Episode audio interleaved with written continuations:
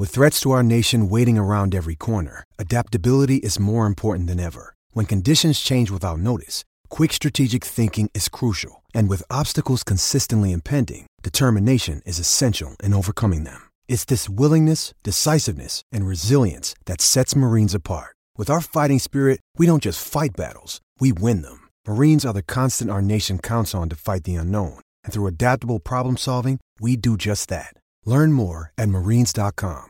Another day is here, and you're ready for it. What to wear? Check. Breakfast, lunch, and dinner? Check. Planning for what's next and how to save for it? That's where Bank of America can help. For your financial to dos, Bank of America has experts ready to help get you closer to your goals. Get started at one of our local financial centers or 24-7 in our mobile banking app. Find a location near you at bankofamerica.com slash talk to us. What would you like the power to do?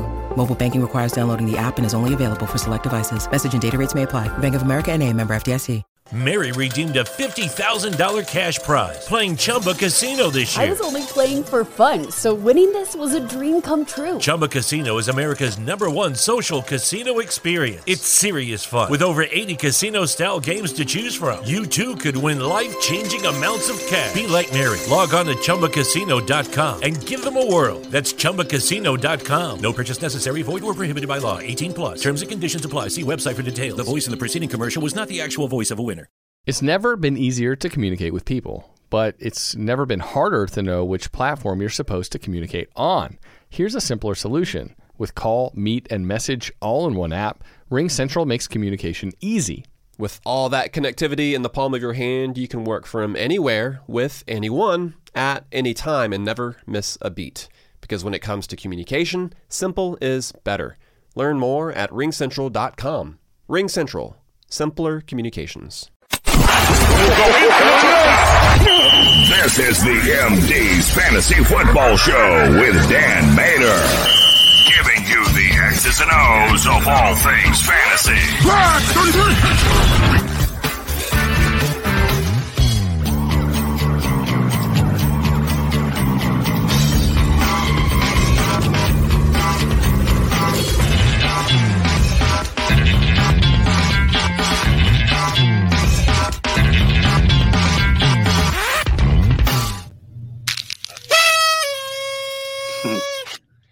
It's the new year, fellas.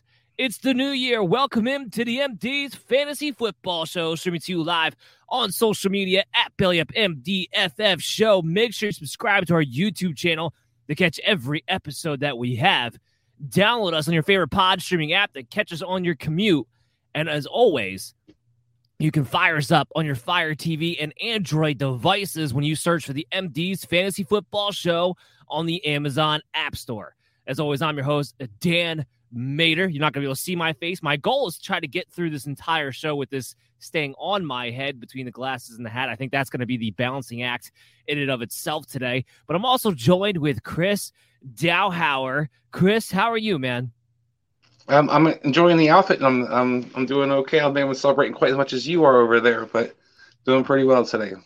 Don't worry, I have another hat and another pair of glasses for tomorrow's show when Chaz Flaherty joins us for the MD's DFS contest and lock bets of the week. Yes, it's the same schedule as last week, the holiday schedule. We do that show on a Thursday night and we do a full preview, a full week 17 preview here for you guys tonight. So probably be two hours, two hour and 15 minutes, something along those lines. But we're going to do all the games for you guys right now. That's why I want to make sure you catch this episode all throughout the week in case you don't get to listen to all of it right off the bat. But before we dive into it and all, all jokes aside, I, I'd be remiss if we didn't at least mention the passing of John Madden, what he meant to football, what he meant to NFL gaming.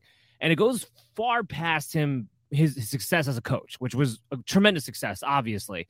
But what he did for the game, his popularity today, part of it has to be attributed to John Madden and what he was after his coaching career, not to mention the greatness he was during his coaching career. Chris, you and I grew up in the generation of the early Sega Genesis Madden games that we got to enjoy and now move into what everybody enjoys today. Uh, what, are your, what are your comments and thoughts? Yeah, I mean, I think you talked about it really well about John Madden being such an impactful person, both on and off the field. I mean, this guy was one of the best coaches of all time, winning percentage wise was a maverick on the field. Um, tremendous play caller, did well, extremely well, retired early at a young age, um, become you know get into announcing, and was basically a, play, a person I grew up on both listening to on football uh, podcasts and Thursday night football and Thanksgiving, as well as well as listening to and playing his video game as he talked about. I was talking yesterday on BFL show that to me, John Madden, you know, impacted a lot off the field, not only with the video game, but kind of introduced a lot of fantasy in a lot of ways to us. It kind of gave that reality of you know tracking players and, and kind of putting yourself in somebody else's shoes and kind of managing a team, so to speak. And fantasy kind of took off along with that. So I think there's a big part of John Madden in fantasy football as well. Yeah, 100%. Because it does stem from video games and being able to participate in the NFL in other ways. So very sad to see him go. I just think it was, I just thought it was kind of strange. Uh, I don't know if that's the right word for it. documentary because everything else yeah, we had the All Madden on Christmas Day. He passes away on Tuesday. I, I'm just kind of glad. Hopefully, he was watching it on Saturday. I'm just kind of glad that was that was out there at least before he passed away. Uh, even though it was only days before, but it was just it was very strange to see that how that happened that way. But we got to get back to fantasy football. It's the championship week. Hopefully, you're in a real league where this is the only championship week that you're going to have, not have it also in week 18. But never fear. The MD's Fantasy Football Show. I said this on Monday, Chris we get to make fun of the amateur hour leagues, as I like to call them, for week 18 because we'll do shows for them. We're still going to help them out. We're still going to give our analysis. We're still going to be here for one more week. So we get to make fun of them along the way. But we'll be back tomorrow or next week on Monday with a recap, on Tuesday morning with the waiver wire show, back next Wednesday. I think I might keep our holiday schedule intact for one more week just because it is the last week. There's no reason to carry it on. There aren't too many people listening at that point. So we'll see what happens. But the one show that's going to carry on, not just next week, but throughout the playoffs, will be the MD's DFS contest and lock bets of the week with Mr. Chaz Filardi. So that show's not going anywhere until Super Bowl week, just so everybody uh, knows that the MD's Fantasy Football Show will still be available to you guys for the upcoming weeks to win you guys some money and also DFS lineups, which will be part of the real fantasy football game left at that point. Okay, let's let's get into our Sunday matchups because there's no Thursday game. It's throwing me off a little weird. bit this week. There's no I have nothing to look forward to tomorrow. We have all this ample time to just over analyze our lineups heading into the week. The biggest thing you can do is follow us on social media at Billy MDFF Show because the only thing you're going to have available to you is the player news notifications. Now, I'll say this, Chris. The one thing I've noticed this week is that we've had a lot more players coming back from COVID than going on COVID for a change. Yeah, well, I think you're going to see with the rules change that kind of the NFL introduced this past week. Um, you're going to see a lot of players come back, and you're going to see guys that might have missed games or thought were going to miss games going to be able to return. You saw Cole Beasley return, you saw Gabriel Davis return. Um, so you see a lot of these guys with the new rules that basically you just have to uh, show improvement if you test, you know, if you're if you pass tested positive, but you're showing improvement in your symptoms, then you can still play.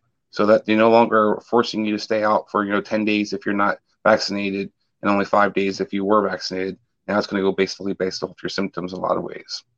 Can the nfl just do what it wants to do and just not care because that's clearly what the, what the case is. They're doing everything they can to be like, we somewhat care about this disease spreading, but at the same time, we're trying to do everything in our power, whether you're vaccinated or not, to just get you out there on the field.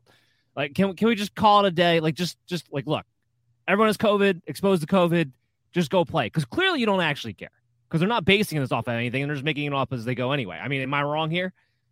I mean, I don't think so, but I think society's kind of following suit as well. Society seems to kind of not want to go back and lockdown or worry about it either. Just wants to kind of keep keep it moving. So I, I think also they have to kind of be, you know, to blame as, as well as the NFL. You get the NBA and the NHL are shutting down games. NFL's like, uh, how do we get the guys on the field faster without looking like we totally don't care whatsoever? But that's the NFL for you. Speaking of, all right, let's get into the Falcons and the Buffalo Bills. So the Bills had big COVID news on their side because because of these new protocols, guess who's back? Cole Beasley, Gabriel Davis. They went from being out on Tuesday being back on Wednesday. See how that worked out there.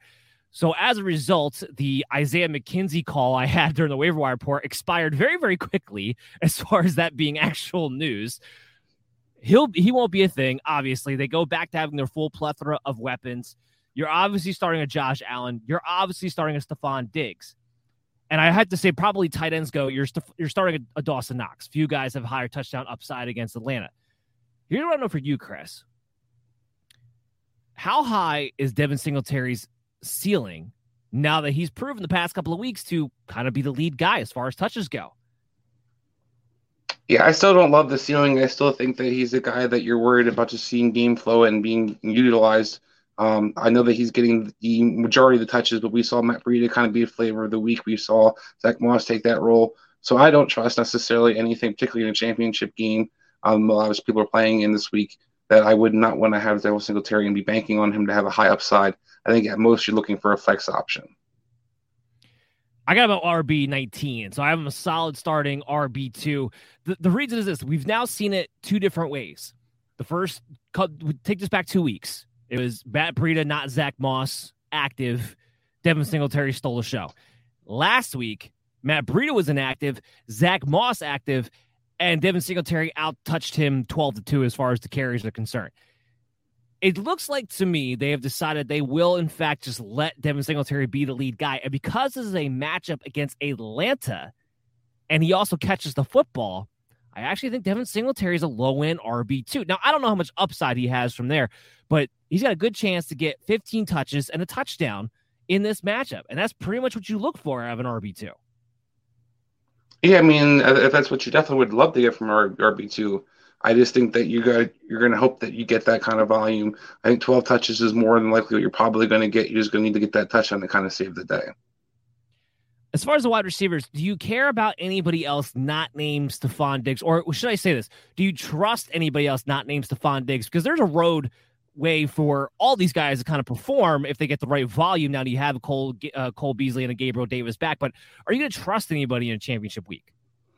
Yeah, I think if you're in a full point PPR league, you can trust Cole Beasley because you kind of saw McKenzie have that, you know, glorified pass or running game role in the passing game last week. I think Cole Beasley kind of gets that role versus Atlanta. That's kind of why I think Singletary's limited with his ceiling.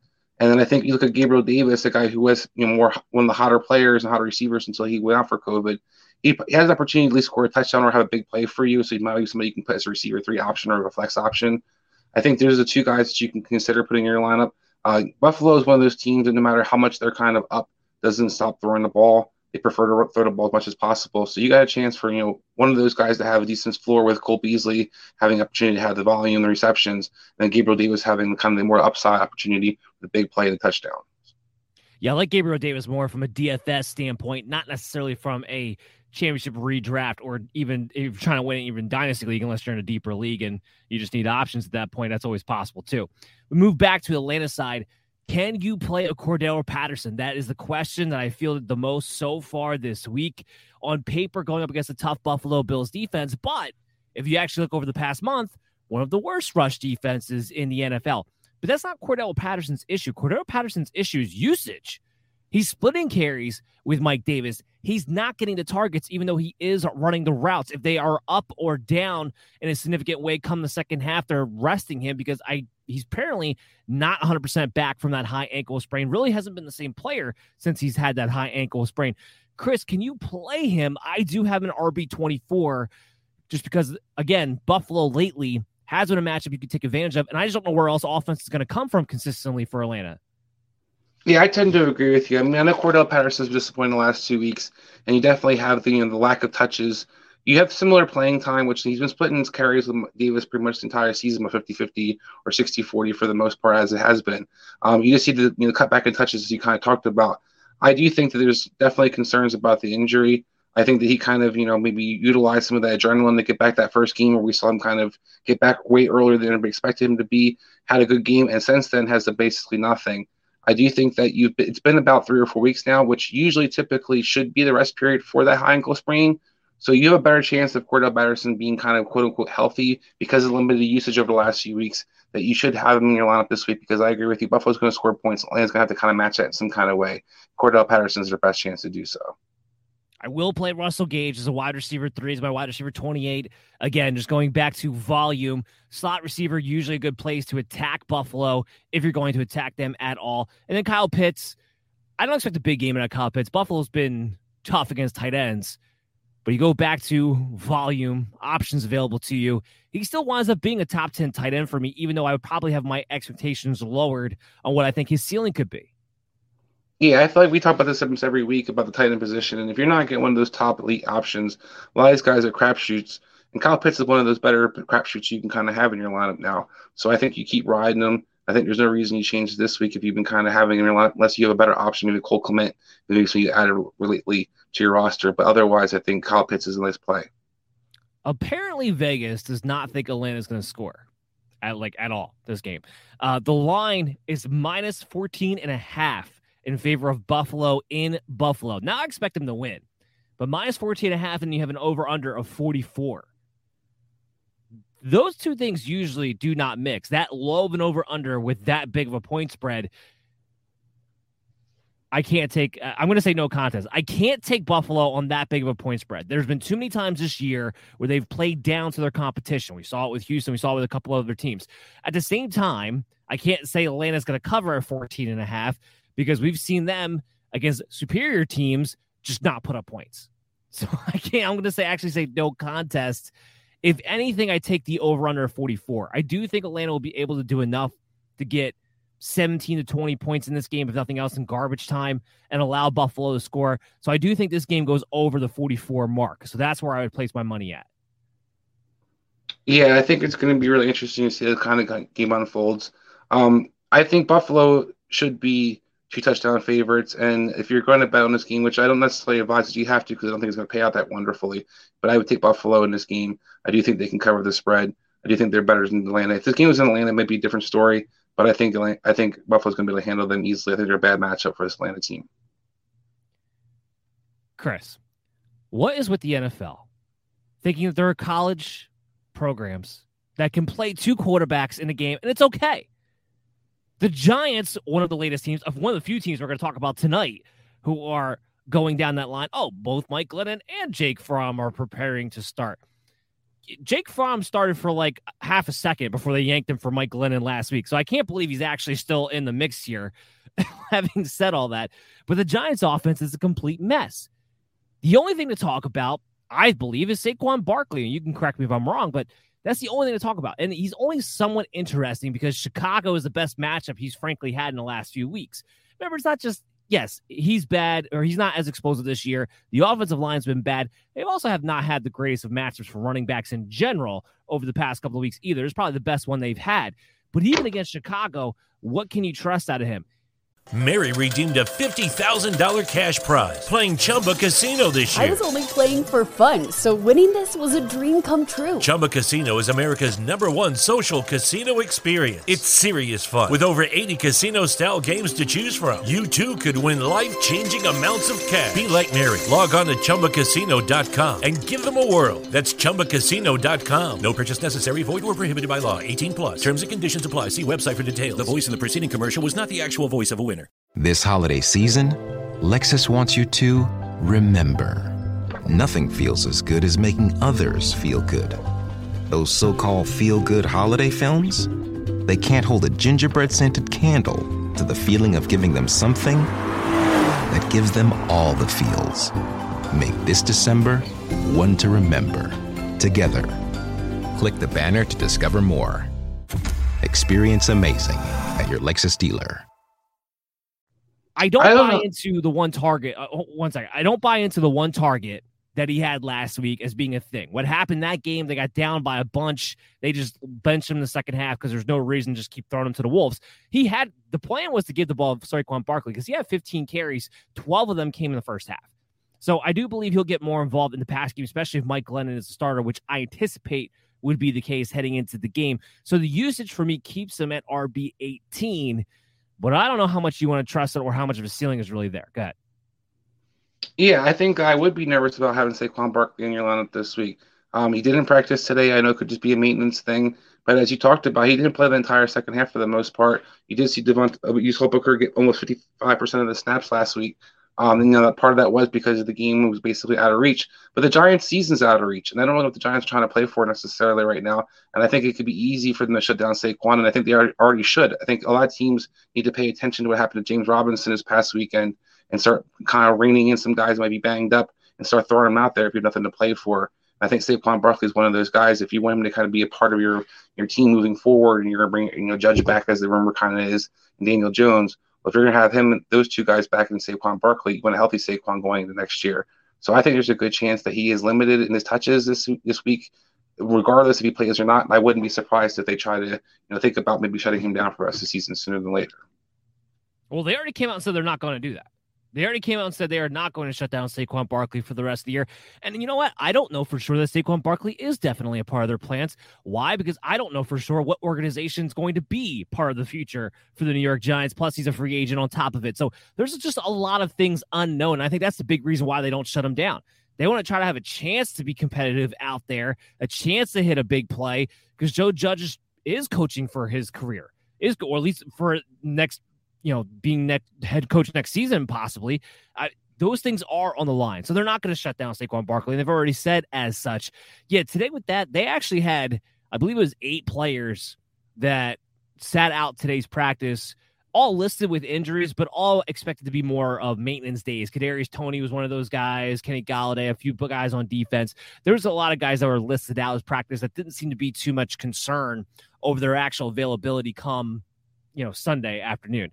But Saquon's the only one I care about. Do we care about Kadarius Toney at all? I know he had eight targets. People get excited about him, but I don't know how you trust a pass catcher. No, as you just talked about, I mean, you basically have no quarterback at right now. And as a result, I'm not trusting any pass. I don't trust anybody in this offense, period. Giants haven't scored a touchdown, I think, what, one touchdown per game in the last three weeks. I think that's what they're just most they've scored is yeah. 13 points in three weeks. So no, I'm not touching anybody in this offense right now.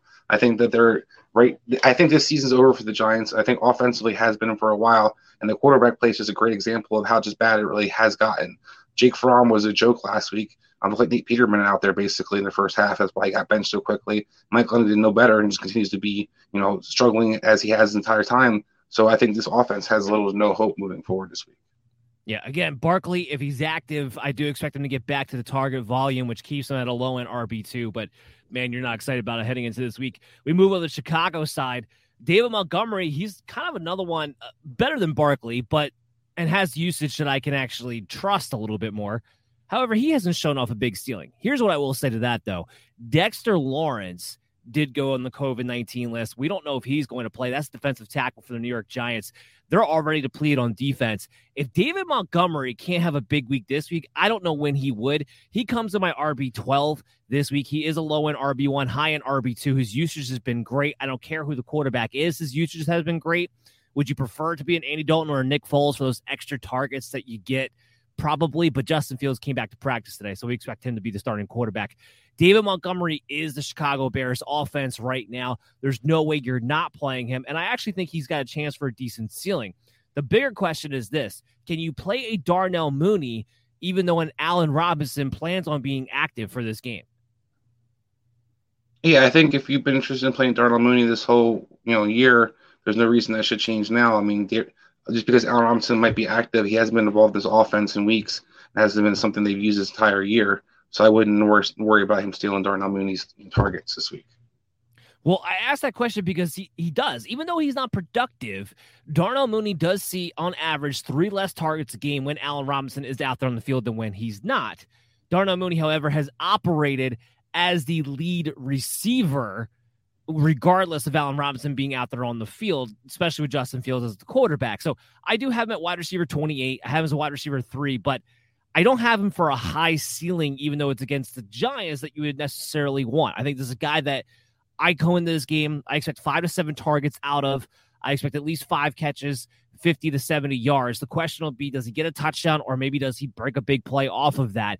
But that comes into my wide receiver three range. But he's not the home run hitter you'd want him to be against this New York Giant team. At least that's where I'm standing on this myself. Well, I don't think he's been the home run hitter for most of the season. I think Darnell Mooney's been kind of a consistent guy that can get you between four to seven catches, and you're hoping 60 to you know 60 to 80 yards in that range. You're hoping for the touchdown opportunity. He doesn't have a huge you know ceiling. A lot of people talk about his speed and his ability and be able to break things. This Chicago offense is an explosive, so that's not really going to be something you're really worried about necessarily for that part. But I do think Darnell Mooney is going to continue to be operating as the receiver one, as you kind of talked about. Bradberry is a pretty tough matchup, so he's not he's not you know easy out there necessarily pick easy pickings for those guys versus some of the secondary players versus the Giants. So I do think he has a decent floor, but I think the ceiling is definitely limited. I think Chicago's offense is limited. Both these offenses are going to be limited. So I mean, you're not too excited about anybody really in this game other than the running backs, possibly. Cole Kmet is my tight end 12, but don't hear what I'm not saying. Cole Kmet is the same tight end that at 12 that there is at 16. They're all the same. Maybe they do a little bit for you. The one thing I like about Kmet and why he makes my top 12 and is technically a low end tight end one for me this week is that he's just been getting more increasingly involved in the offense overall, where he has a target share that you're looking for when you just need a tight end with a base floor. The problem he has, apparently, he's not allowed to score touchdowns because Jimmy Graham has to come in and you know make a million dollars a touchdown, so to speak, with his contract left, and that's kind of taking away his overall ceiling. But uh, Chris, I mean, is Cole Kmet is he is he a streamable option for you? Yeah, I think so. I mean, this guy's been averaging between four to seven catches over the last month or so. He has definitely basically the second mouth to feed in the passing game in this offense. It's not the first mouth to feed sometimes when the receivers aren't involved necessarily. I think you talked about Montgomery has a chance of a big game. Usually, his tight ends have opportunity to have it and you know, get off in some sense because teams got to pay attention to the running back position. So I think Cole is definitely a streaming option. I agree with you. He doesn't necessarily have the ceiling you're kind of hoping for in a sense because you know J- J- Jeremy Green, um, Jimmy Graham is stealing his touches in the red zone. He is kind of vulturing the touch opportunities and some of the bigger plays here or there. But this guy's been involved consistently throughout the game, and you have a nice floor, like I said. And one of the guys, one of the few tight ends that you probably can say that you have a, a decent floor right now, where a lot of guys are all over the place. It reminds me a little bit better of Tyler Conklin right now. Yeah, that's not that's not a bad app either. Uh, last thing I'll, I'll mention about the Bears because I keep hearing this a lot. Justin Fields streaming quarterback, has been a top 10 quarterback because he's been running more when he's been playing. I do not have him ranked in my streaming territory. Why? Because there's no way I'm going to find myself trusting Justin Fields in my championship game. And I have reflected my rankings a little bit more this week towards guys that I actually would or would not want to play. Not just, I always try to be accurate, but not just trying to be accurate more so than the other extras, more just trying to say, hey, you know what? I'm not going to play this guy in my championship week. I'm not going to roll the dice on that. He's just coming back from the injury. I know it's against the Giants, so it's going to be tempting. I'd rather stream a Taysom Hill type, or if he winds up playing, and we're going to get to this later, I might even rather stream a Trey Lance type because I'm going to trust how much more volume he's going to run than a Justin Fields too. But uh, for me, Fields is not going to be a streaming option. How about for you? I think it depends on what situation you're in, what your options are at the quarterback. I know there's a lot of guys that you'd be have limited right now, which you have available to you. So I think Justin Fields isn't a poor option necessarily. I think he's got a safe one of the safer floors you can have in your lineups in the championship week. He has been kind of you know more solid over the last couple of weeks, you know, despite being missing this past week. Um, he is usually running the ball a bit more, throwing a little bit decently too. And Chicago seems to kind of find, be finding a little more of a groove how to use, utilize him. So I do think he has a safe floor. I think he's somebody you can have in your lineup. I just wouldn't expect necessarily a huge ceiling out of him. Um, but I do think he's one of those guys because of his rushing prowess. Might be a guy you do want to have in your lineup because he might be better than having one of these, you know, some of these throwing quarterbacks who might only get you seven or eight points this week. Yeah, I think there's other options we can go to. The little bit of a higher ceiling that we can trust. I like a quarterback who can actually maybe give me something in the passing game, not just the rushing game for my championship week. Let's talk about betting this game though. The Chicago Bears favored at minus six this week minus six. Is that enough? With the over under set at 37, by the way. That's pathetic over under. But minus six. horrible game. Chicago cover. I wouldn't bet on it. If you're asking me, no, I wouldn't bet on it. he said I would not bet on it. You got two horrendous take... teams for nothing to play for. It's going to be, God knows what's going to happen. I will take Chicago to cover because Justin Fields is light years better than anything the Giants are going to throw at the quarterback position. I think David Montgomery might be enough for the Bears to actually win this game and win it pretty handedly myself. That, that's just where I'm coming out on this thing. Uh, next game that we want to talk about after the Chicago Bears is the Cincinnati Bengals, the Kansas City Chiefs. It's got a chance to be a shootout, as most Kansas City Chiefs games do. But I also wouldn't be surprised. We saw the antithesis of what happened with Cincinnati's offense last week against Baltimore this week against Kansas City's defense, which is they just keep finding ways to shut guys down. It doesn't always look pretty. It doesn't always make sense with the talent they have and the matchups they have. But Spagnuolo has these guys all playing at the top of their games. Does that scare you away off of anyone, Chris, on the, on the Bengals side? Is there anybody you wouldn't play that you normally would? Um, I think it definitely limits the, each of the top two guys, the receiver, and definitely just Joe Burrow and you know Mixon. I think last week was an aberration where you saw so many guys eat and every guy kind of go off. Um, Joe Burrow, I think, is still a solid option, I wouldn't expect him to necessarily be a top five guy this week, though, because he kind of talked about the matchup where the Chiefs have been pretty good defensively over the last month or so, or almost two months now. Um, and Cincinnati hasn't been very consistent offensively. They've had a lot of clunkers as of late, and they've also really struggled being consistent from back to back weeks as well. So I'm kind of really curious to see what offense the Cincinnati team actually shows up in Kansas City this week. I don't think it necessarily scares me that I wouldn't play Joe Burrow because you still feel like he's got a decent floor. They still have to score points versus his team. And then you look at you know Ja'Marr Chase, who basically returned to relevance after just disappearing for the last few weeks, um, or six or seven games I think it had been since he was really relevant.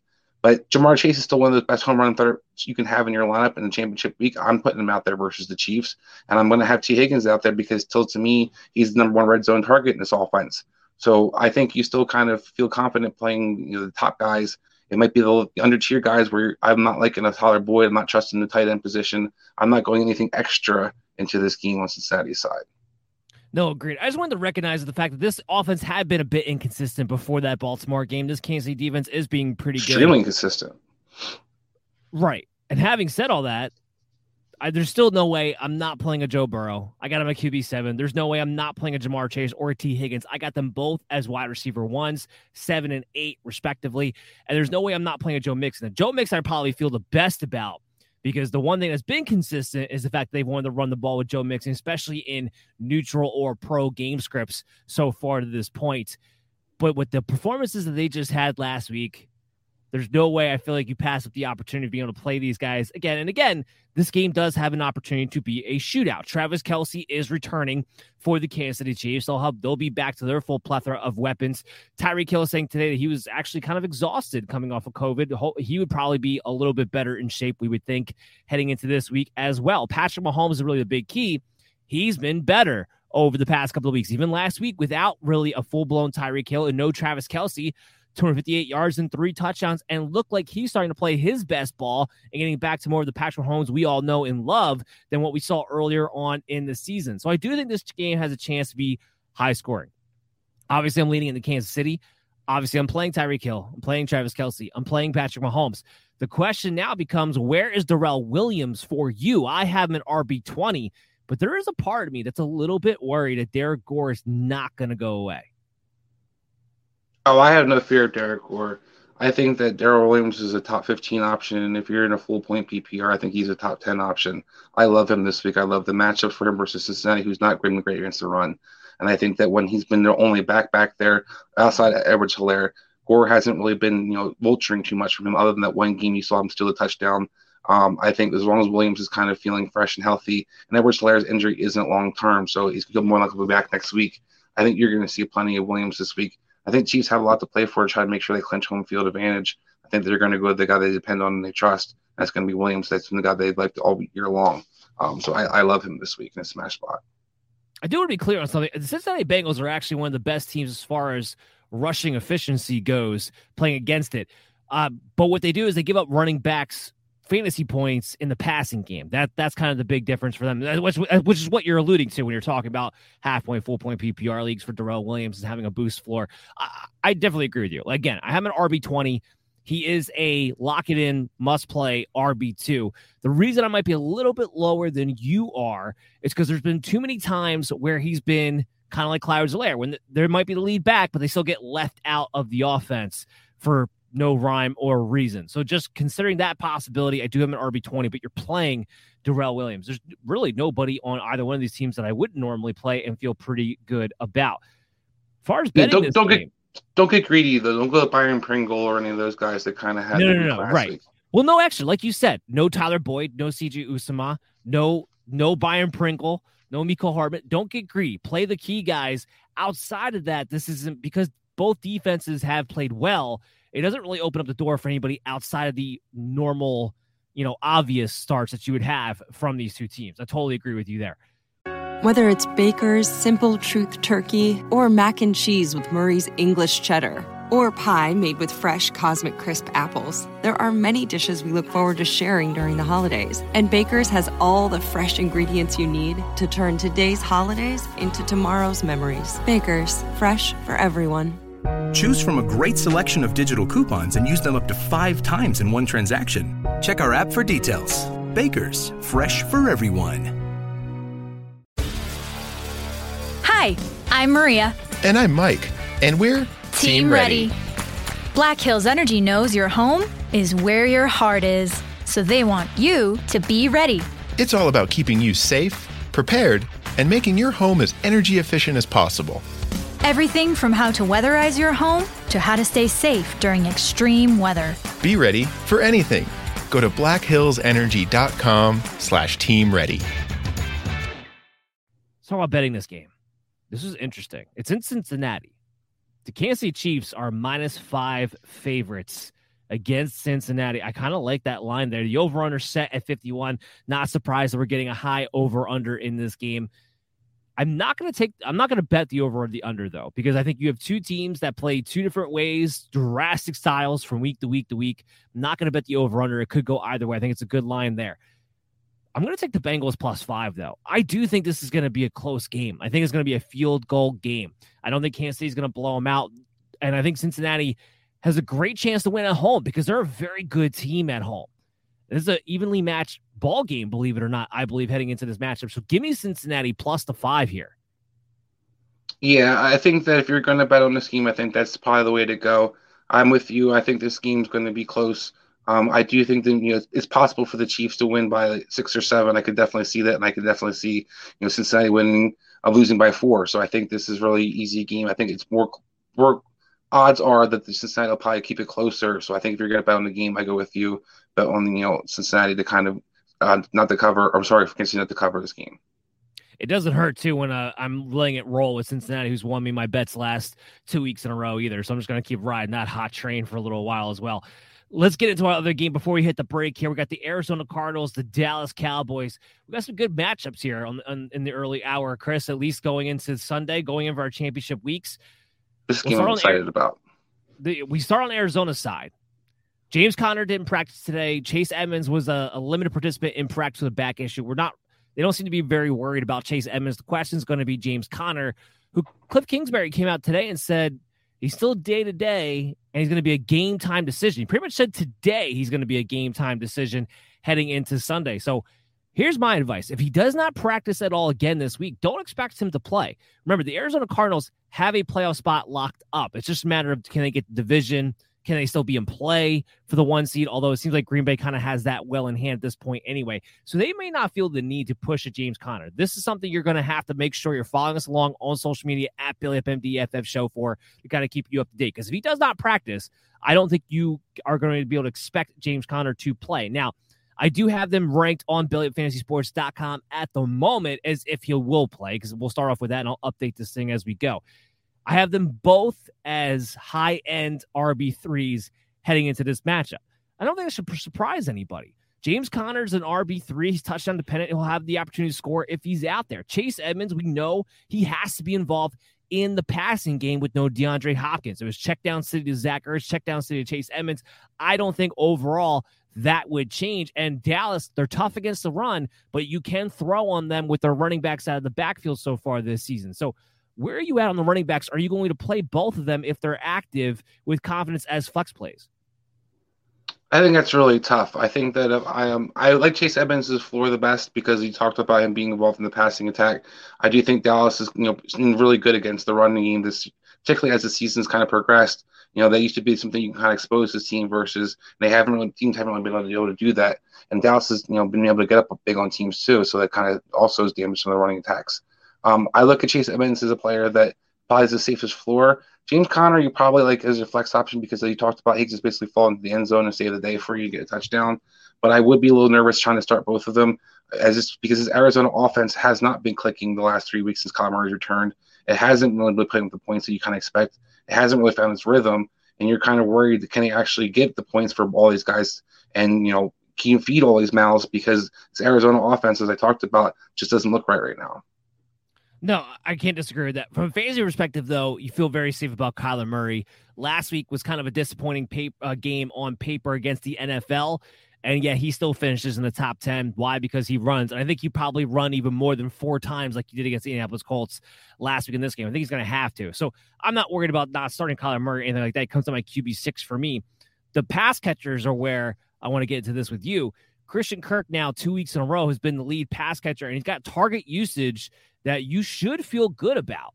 And I got him as my wide receiver 24 heading into this matchup where I do think game script wise, Arizona's gonna have to come back from behind the second half and actually go up tempo a little bit more. So Christian Kirk, wide receiver 24, I feel very confident starting him with the usage he's had lately. Yeah, I mean you're you're not loving the production that you've gotten, but you do like the usage, and he is being utilized in the slot with Wesley kind of starting on the outside and playing um, more so. So I think with even more being questionable as well, I think that the safest receiver by far to play is Christian Kirk. If you want to get one of these Arizona receivers in your lineup, I think you're looking at a receiver three um, or flex option. I think there's somebody that you're kind of, you know, you're not necessarily loving the matchup, but you're also loving the opportunity for him because the other team, other guys are matched up much better with much better players and Diggs and the outside corners for Dallas versus the inside, you know, slot receiver, like you said, has been kind of a matchup problem for Dallas this entire season. Yeah, and then Zach Ertz is the other pass catcher that I feel very confident about playing. It's a good match against Dallas. They've given up touchdowns to the tight ends all throughout the year, and he has the ability to be the number one pass catcher himself as far as targets go in this offense. He showed that last week, heavily involved with DeAndre Hopkins out. He's my top five tight end this week. I don't think there's any way you don't have a Zach Ertz in your lineup right now. Yeah, you're a bigger fan than I am. I think he's definitely an option, though. Let's move over to the Dallas side. Now, I don't think this gets too complicated. Dak is back on track against Washington, but it was Washington. So we have to see him do it again. But you're playing Dak Prescott if you have him. He's my QB eight on the week. There's no way that you're not. The one thing I really liked about last week's game that stood out to me was it looked like he had cleaned up some of the little things that he was having an issue with with his footwork in particular, where he wasn't really kept kind of firing off his back foot, getting happy feet, not really just stepping into it. This week he kind of got back to I make my plants on my front foot, I throw with a little bit of power, wasn't too concerned about guys around him. On top of the fact they're expected to get Tyron Smith back this week. We know how much better Dak Prescott plays when Tyron Smith is back in the lineup. So, Chris, do you have any concerns whatsoever about playing Dak in your championship week? No, I mean, I think um, you were disappointed what you've got Dak Prescott going into last week. And I know a lot of people were down on him and really kind of, you know, wondering is he you an option for you to kind of have in your lineups anymore for championship week. And I think absolutely he is. I think what you saw last week's what we kind of been expecting all season long. I it was mechanics getting cleaned up. You like what you saw with that, but you also like the fact that he actually ran the ball a little bit. Actually used some RPO, which I think opened up some easy things for him and kind of got in the rhythm as well. So I think you put all the things together. This Dallas offense should be able to score points versus Arizona defense. And if Smith's out there, I'm super excited about Dak Prescott because I think Dallas offense can put up huge numbers versus Arizona defense. No, agreed. And you're playing Ezekiel Elliott. I know it doesn't always look pretty, but he showed you last week he's still a touchdown threat to go in there. He's saying he's feeling closer to 100%. I think the question is can you play Tony Pollard as a flex play too? I do have him in the consideration because I have him ranked at RB35, but he really is a boomer bust player because he has to hit that big play because he just doesn't get stabilized usage enough in the red zone or other places to really be able to have a high floor that you really want to make sure you play him on. Yeah, I think he's definitely just more of a flex option this week. We about a lot of receiver threes that were kind of throwing out there different names, guys you had like in your twenties and low thirties. I think this is a guy that Tony Pollard just is just you know equivalent to one of those guys. He might get you four points. He have a big game, score a touchdown, just like the receivers can. So I think Tony Pollard could be an option, particularly versus an Arizona team that has really struggled versus the run. Um, you saw Detroit really have a great game versus this team a couple weeks ago on the ground.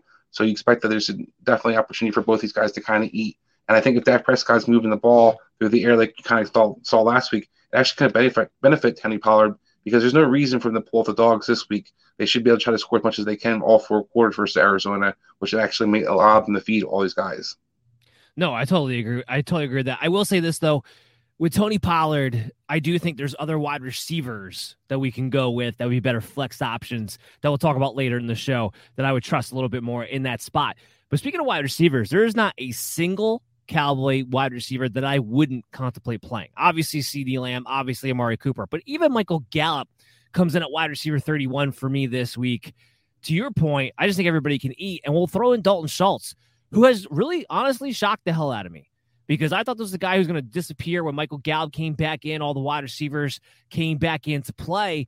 That hasn't been the case. It happened for like two weeks, but Dalton Schultz has gone back to like, I'm getting just as many targets as Amari Cooper and CeeDee Lamb are. So I, I don't think you just play all the pass catchers and hope for the best. Yeah, this is evolving into kind of like a Tampa Bay situation where Dak Prescott is so good at spreading the ball around, but they everybody can kind of get close to eating. You want to play everybody, but somebody's going to probably not get fed. But it's really hard each week because, as you're pointing out, there's a lot of chances they can feed everybody, especially when they continue to kind of move the pace. I love the fact that they went no huddle last week, a lot of the game, especially in the first half, which seemed to kind of help them also get in a rhythm. And they do something like that and gets more plays, it'd be fantastic for these production for all these guys to be able to produce. Otherwise, you do kind of put these guys in your lineups because you're kind of not really sure who's going to go off from week to week. Similar, like I said, to Tampa Bay, but you kind of want to bank on the fact that Dallas can probably produce enough to actually feed all these guys, so you don't want to miss out necessarily. Yes, fantasy football players, we love no huddle. We love up tempo. If only all the teams could do it, we would be so so happy. Let's talk this game could be teams. awesome for both that for those. If no, both teams no, it really could. We could see team. like ninety plays for both teams going off here. Like it's, it's it could be nuts if they actually play the way they're both capable of playing. But let's talk about betting this game. Cowboys at home favored minus five and a half. The over under set at 51 and a half. Give me the over. I don't care who wins or loses this game. I think it might be close. If anything, I'd probably lean towards betting Dallas to cover at minus five and a half, but I'm just going to take the over because I think points are going to be had and then just call it a day once it does go over. I'm just going to go with I think Dallas is going to cover. Okay. Okay. I like I like it. Either one, I think I'm on board with. What I want to do now is take a quick break. When we come back on the other side, we got more games to preview because we're previewing the entire week 17. So everybody stay tuned to the MD's Fantasy Football Show. We'll be back right after this. MD Nation, we want to welcome in a new sponsor of the show called Props Fantasy from PropsFantasy.com. Props Fantasy is a website and app which allows users to import their season long fantasy teams to challenge other season long fantasy teams. Their crucial difference is that you can challenge other teams that you are not playing in your league that week or aren't even in your league or not even on the same platform. The idea behind Props Fantasy is to let casual season long fantasy players use the teams they already have to engage in daily fantasy type contests for winnings. Users can wager anything from $1 up to 1000 on a head to head challenge. Props Fantasy even harmonizes the scoring. If you're in a PPR league and your opponent is not, Props Fantasy will default to a half point PPR or you can manually adjust it. They also handle things like standard lineup versus super flex. Their developers are fantasy football diehards and have thought of everything, including IDP. So if you think your season long team is not just the best in your league, but the best in all leagues, this is your chance to find out and win money when you sign up for the Props Fantasy app today at propsfantasy.com. So join in on the fun. You're listening to the MD's Fantasy Football Show. Welcome back, MD Nation, to the show. You are listening and or watching the MD's Fantasy Football Show, streaming to you live on social media at Belly Up MDFF Show. Make sure you subscribe to our YouTube channel to catch every single episode. Download us on your favorite pod streaming app for your commutes and fire us up on your Fire TV and Android devices when you search for the MD's Fantasy Football Show on the Amazon App Store. As always, I'm your host, Dan Maynard. I'm joined here with Chris Dowhauer, and we're going over the Week 17 full preview, baby, before the new year. That's going to be the best way to start off. What New Year's resolutions? Let's start off the new year being champions. That's what we're here for. That's why we're doing this show. Chris, who you know what team doesn't want to make you a champion, especially at the running back position? The Miami Dolphins. They hmm. can't stick to one at all. Duke Johnson has this wonderfully great game. Myles Gaskin's been good at times. And then last week in that abysmal Monday night game, talk about a game that needed to be flexed out. They go 13 and 13, not with Duke Johnson and Myles Gaskin, but with Duke Johnson and Phillip frickin' Lindsay. Why? Yeah, Dolphins always figure out how to kind of, you know, screw up the situation the best that they can, it seems like fantasy wise. And running back has been no different. Uh, Duke Johnson still looked like the best guy out there, eye wise, eye test wise, but Um, as you pointed out, they continue to want to involve other guys. Ahmed even got a couple of catches during that game, so they even started going to a four man committee still yeah. back into that good old those good old days in Miami. So yeah, it was definitely a complete shit show, as you kind of pointed out in the backfield, and I think it is definitely something you cannot trust. Unfortunately, going into this week, um, because you'd like to have one of those guys as an option. It's ridiculous. So they can't be an option because you can't trust once again any usage coming out of the Miami Dolphins backfield, and probably for the third year in a row of Brian Flores' tenure. Uh, guess what? They're probably gonna be firing and bringing in yet another offensive coordinator. That would be my guess. Anybody out there who wants to keep bashing on Tua Tagovailoa, just remember this: he literally has not had the same offensive coordinator his entire career. Because Brian Flores is not stuck to an offensive coordinator for more than one year. It's insane. It's stupid. It's ridiculous. And he got two this year. And he got two this year, and neither one of them were any good. Here's the only here's the only player you can play with confidence. It's Jaylen Waddle. He comes in, no surprise, my wide receiver 12. He's been the target all season long. Tua loves him, and he's the only option you can actually Mary redeemed a $50,000 cash prize playing Chumba Casino this year. I was only playing for fun, so winning this was a dream come true. Chumba Casino is America's number one social casino experience. It's serious fun. With over 80 casino style games to choose from, you too could win life changing amounts of cash. Be like Mary. Log on to chumbacasino.com and give them a whirl. That's chumbacasino.com. No purchase necessary, void, or prohibited by law. 18 plus. Terms and conditions apply. See website for details. The voice in the preceding commercial was not the actual voice of a winner comfortably play. DeVante Parker had zero targets last week. Mike Gesicki has not been involved for several weeks since DeVante Parker's come back with Jaylen Waddle in the mix. Now, Gesicki comes in my tight end 14. That's technically my streaming territory because he's as abysmal as the other tight ends in that grouping, and that's why. Chris, are you playing anything else outside of Jalen Waddle? Am I off base here?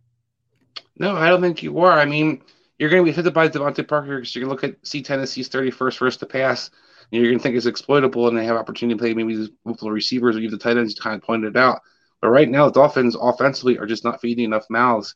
And it's usually one of the other guys who kind of stepping up. Parker might be a crapshoot if you want to throw as one of the receiver three options, as you talked about earlier.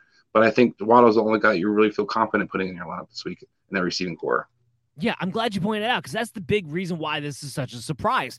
Tennessee on paper is a matchup you want to take advantage of from a wide receiver position.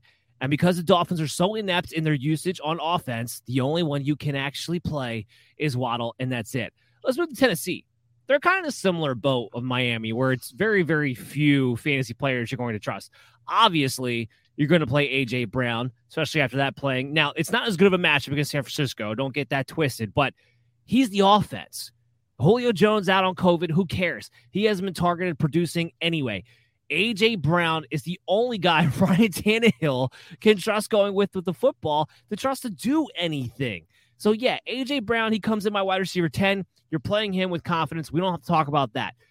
D'Onta Foreman is what I want to get into. There have been times where you've been able to take advantage of a Dolphins rush defense, but because they've done such a good job over the past five weeks playing on the other side of the line of scrimmage because they've gotten so blitz heavy with Brian Flores taking over the play calling – how much can you trust a D'Onta Foreman heading to this week? I have him at RB thirty one just because of the touchdown appeal, but do you really want to play him? No, I don't. I think that he's a guy that you know is somebody that if you have to try to figure out what you're doing in the flex, maybe you put him there, and hope the guy falls in the end zone and scores a touchdown for you. Otherwise, you're not excited about the production at all. This guy's been wildly inconsistent in the last few weeks. Um, especially last week, you only saw seven carries, 15 yards, I think it was. Did fall into the end zone to kind of save the day for himself. But this Tennessee offensive line is not good, and this this Dolphins defense, as you talked about, is one of the what's happiest defenses there is. And since they've kind of turned the corner, they've been able to kind of pin their ears back and stop rushing attacks as a result. And I think you're seeing Tennessee has already struggled versus numerous defenses this season with teams that can get in the backfield because their offensive line cannot protect. And one of the worst offensive lines when it comes to pass protection and allowing you know, penetration. So I think this is a peril matchup for them, and I would not want Foreman in my lap this week. Here's a good question. We're going to get a lot of defensive questions on, on a week like this going into championship week. The Dolphins defense against Tennessee or Tampa Bay's defense against the Jets. Dan, I can tell you that on BillickFantasySports.com, I ranked the Bucs defense as the number two defense heading into the week. They are ahead of the Miami Dolphins for me by a few spots, but both defenses are going to be top five, top six plays in my book but I would be I would have you have the choice between the two. I would lean towards the Bucs just because they're playing against the Jets. The argument can be made that Tennessee with AJ Brown is a better, more competent offense, and maybe Ryan Tannehill is not getting sacked or throwing as many turnovers as a result. But the edge definitely has to go to the Bucs against that Jets team. How about you, Chris? You agree? Yeah, um, I mean, I think they're both awesome options. I kind of tend to depend on what you're looking for. I think Tampa Bay's got the safer floor in a sense. You talked about the Jets aren't going to score a lot of points in that game. Tampa Bay should be able to stop them, but you haven't seen Tampa Bay get a lot of turnovers. One thing you have seen the Dolphins be able to do over the last few weeks, uh, as they've kind of turned the corner with this defense and getting the pass rush, is getting sacks and also getting a lot of turnovers. So I might actually go with the Dolphins in this game just because I think there's a chance for them to really disrupt Tennessee and get some interceptions. We saw Ryan Tannehill struggle with other games earlier this season and be able to turn turn the ball over. I think it's going to be a game when he does it again. Okay, okay. Let's talk about betting this game. The Dolphins are on the road. They are plus three and a half. Tennessee mi- uh, favored by minus three and a half. The over under set at 40. I got a no contest on this one. These are two really evenly matched teams, especially with the Dolphins have been playing as of late. Yeah, I would just hold my nose and prepare to watch another Saints Dolphins game again. We just basically watched. It ain't gonna be that bad. It's, it's, not. Gonna it's going to be, be close. It's not going to be that bad. No, no, no, no. Nothing could be worse than that Ian Book Saints performance, where it was just there was nothing. At least Tennessee, they have Tannehill, they have AJ Brown. There's there's something there. There was nothing there for the New Orleans Saints game. That you're absolutely right. It will, it will it will be more than nine nothing. It'll probably be sixteen to nine. All right, let's move on to another game. Talk about the Raiders and the Colts. The Colts dodged a bullet with the new COVID protocols because Carson Wentz was set to be out not just this week, potentially next week. Now there's a chance, and it's, it's tough because he would have to clear on Sunday. So he would have to go through this entire week without practice. Frank Reich already coming out and saying, though, he's going to practice or he's going to play if he comes out and clears on Sunday morning from COVID 19. So Sam Ehlinger is the quarterback. We have to probably make our fantasy assessments off the idea that Sam Ehlinger is going to be the quarterback, but just have that caveat in the back of your head. It changes nothing for me from a Jonathan Taylor standpoint. My number one running back with or without Carson Wentz against the Raiders, I don't care. The question I think becomes Michael Pittman. I do have him at wide receiver 16, but I will say this Sunday morning, if I get confirmation that Sam Ehlinger is going to be the guy, I'm probably going to be bumping Michael Pittman down to an area of a high end wide receiver three, low end wide receiver two, where I may contemplate playing somebody else over him. But if Carson Wentz is in there, you got to love the target share. I love his high floor volume as a must start wide receiver two if it is Wentz out there. Where are you? I 100% agree. I think that if Wentz is playing, the Pittman's definitely a good option. Maybe a receiver two, strong receiver two option, um, borderline receiver one, possibly. But I think if he's not playing, I think St. Ehlinger is, is going to definitely damper his production. I think that Pittman falls down to receiver three discussion in my in my book, and it's not something I prefer to play. It's something I would if I have to if the Raiders can get Sam Ehlinger to play, they might actually win this game while scoring 17 points because that seems to be all they're capable of doing lately. Uh, on their side, you play Josh Jacobs. Talk about usage and running backs right now. You got a you got a lead workhorse dog. He had 27 carries last week, went over 100 yards. I think you have to play Josh Jacobs. I have him in RB 15. He's a lock it in RB two with with the volume that he's seeing in both the rushing and the passing game. Hunter Renfrow is a little more interesting. We've had two weeks now where he wasn't he's not getting the same volume that he was previously, making him a very exciting fantasy football asset. Now, last week, he's able to score. So he kept him fantasy relevant. We get word today that Darren Waller, he's going to be out for the rest of the season. They put him on IR. He's done. Chris, are you playing Hunter Renfrow with confidence? I am at wide receiver 14, but I'm curious to see where you are. I absolutely am. I think one of the big differences is that the Colts don't play a lot of man and you saw Cleveland play a lot of man and actually make a conscious effort to take Hunter Renfrow away. That was a big part of why he wasn't really involved the week before. And this past week, as you talked about, he did score a touchdown.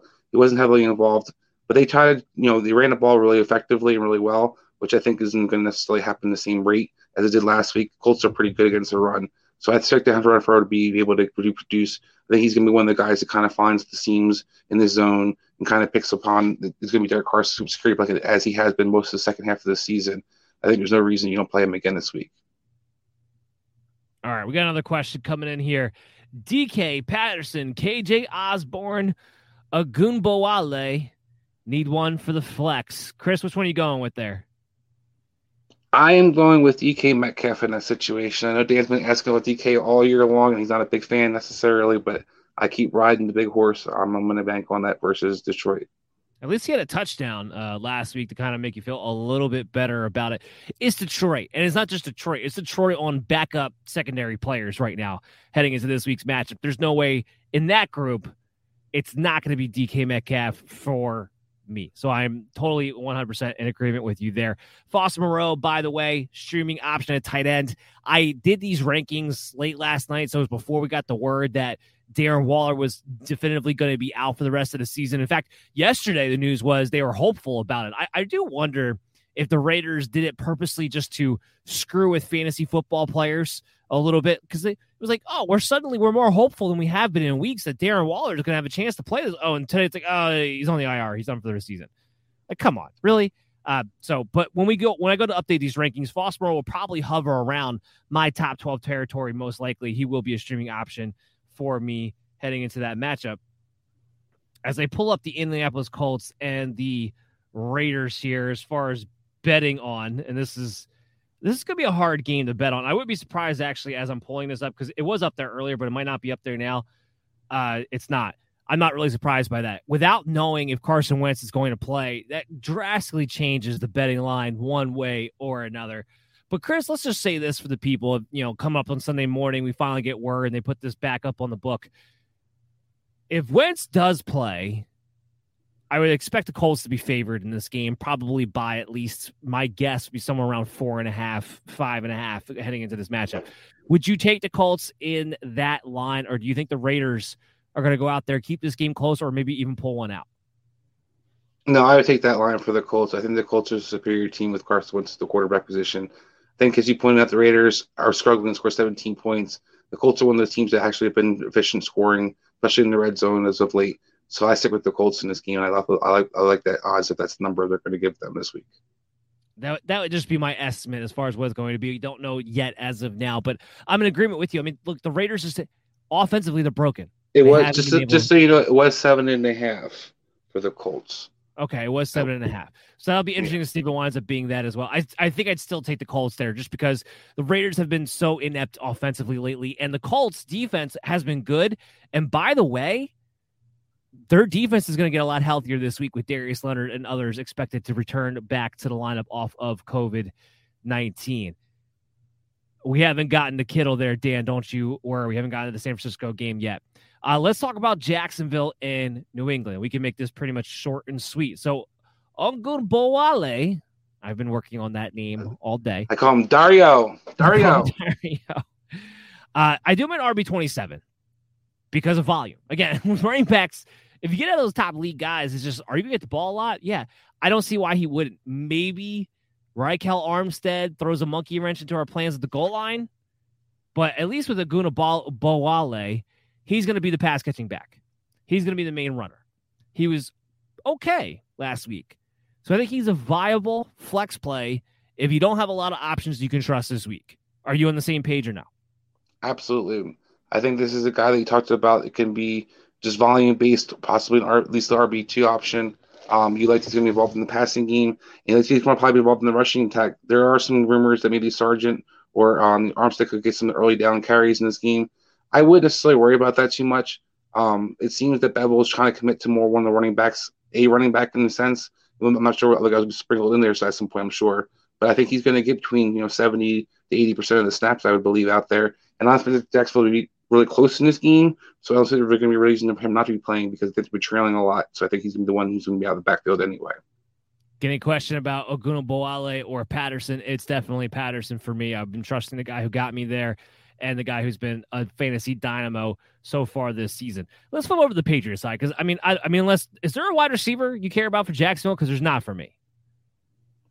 No, I mean, I know I'll, I'll give you a, a, sleeper guy that I don't think you should want to play necessarily in any kind of redrafts. But if for a guy from DFS, we'll talk about you know tomorrow's show. But Tavon Austin gives you a little bit of a safe flirt receiver because they're using him as a running back in a lot of ways and kind of that um, what's his name? The Brown, St. Brown is kind of in Detroit role where he's kind of up in the backfield and getting some cheap catches here or there. You saw him have seven catches last week, so he's maybe somebody you can consider in full P- point PPR leagues, or if you're in you know the DFS leagues, like I said. So the big thing for New England is that Rhamondre Stevenson he is back. So now the question becomes, okay, well, what's Damien Harris? Was his value necessarily? He just had the huge game, 100 yards and three touchdowns. Probably a big reason why you're in your championship games right now. So you're gonna want to use him again against Jacksonville. And guess what? You can. I don't care. Rhamondre Stevenson's back to take his eight carries or whatever the case may be. It's Jacksonville. I'm playing Damien Harris with confidence. Could he is he typically an RB three touchdown dependent type of guy? Yes, but this is a game where I'm willing to bet on more than fifty percent he's going to get that touchdown, which is why it comes to my RB twenty three this week, and I'm playing him with confidence as a low end RB two. Yeah, I actually played with the high. I played with the high end RB two. Honestly, I think this week, I think what you've seen is no different when you've gotten most weeks. He got 48 percent of the snaps last week. It's been about average what he's been getting since average. Stephen Bolden, whoever's active with Harris. So I think Harris continues to get about 50% of the carries that he will. He's been productive with that. There's no reason that should change versus Jacksonville.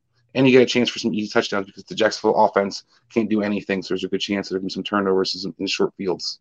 I take advantage of? Outside of that, I mean, Hunter Henry, he's a shot in the dark tight end. He can get you to touchdown. We know that, but we know if he doesn't get you that touchdown, he's gonna bust.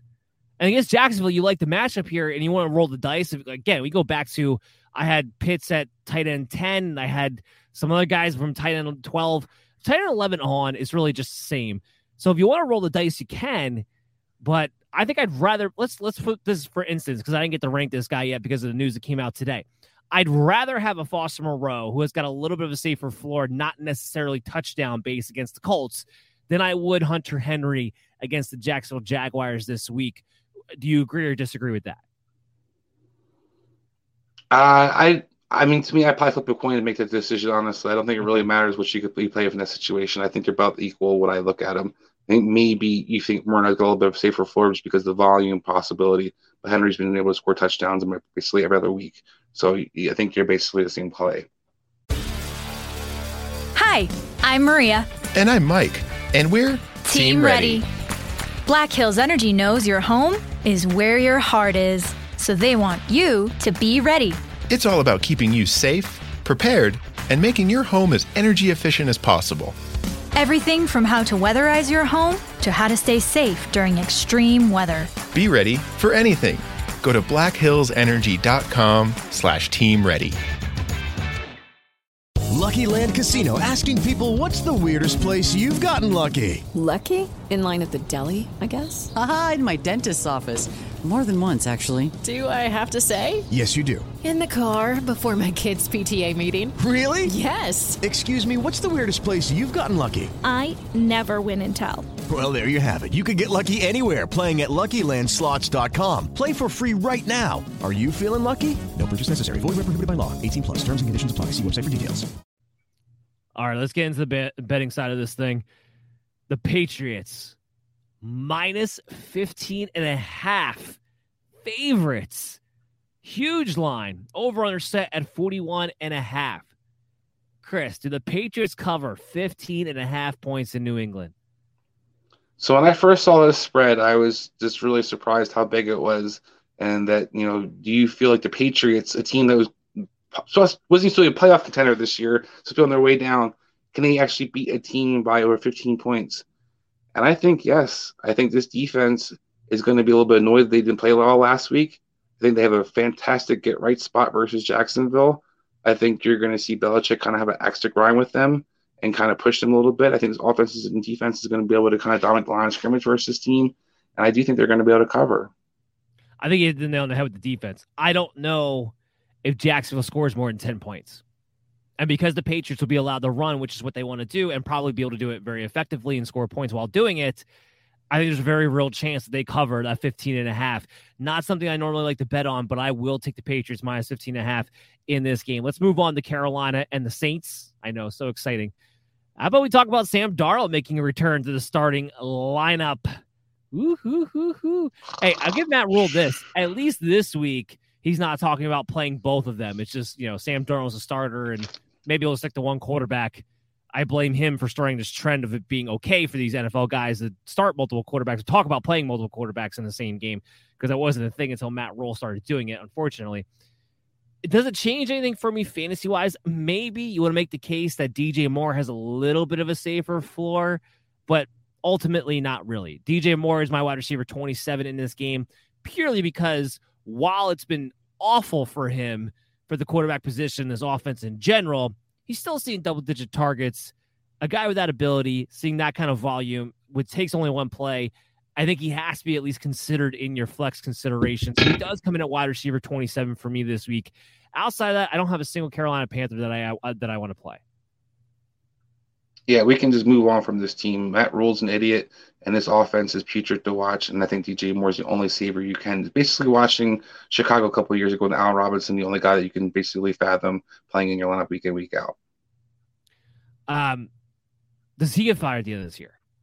We've been having this discussion. No, I still think he keeps his job. I think he keeps it one more year. I was, I think one of the things that's you know people are kind of getting caught up on is that Carolina wasn't supposed to be good this year. They started off really well, and I kind of got everybody excited about them. Hold on, everybody got excited about them because they started off four and zero, and four and one, and they were split the playoffs, and they basically are going to finish what they probably should have finished a season as crazy it has been, when you look at the, some of the records, records aren't really that crazy compared to what you actually thought the teams were going to be coming into the season. And I think that's one of the teams that you thought between six, seven games would probably win, by what they're going to win six or seven games.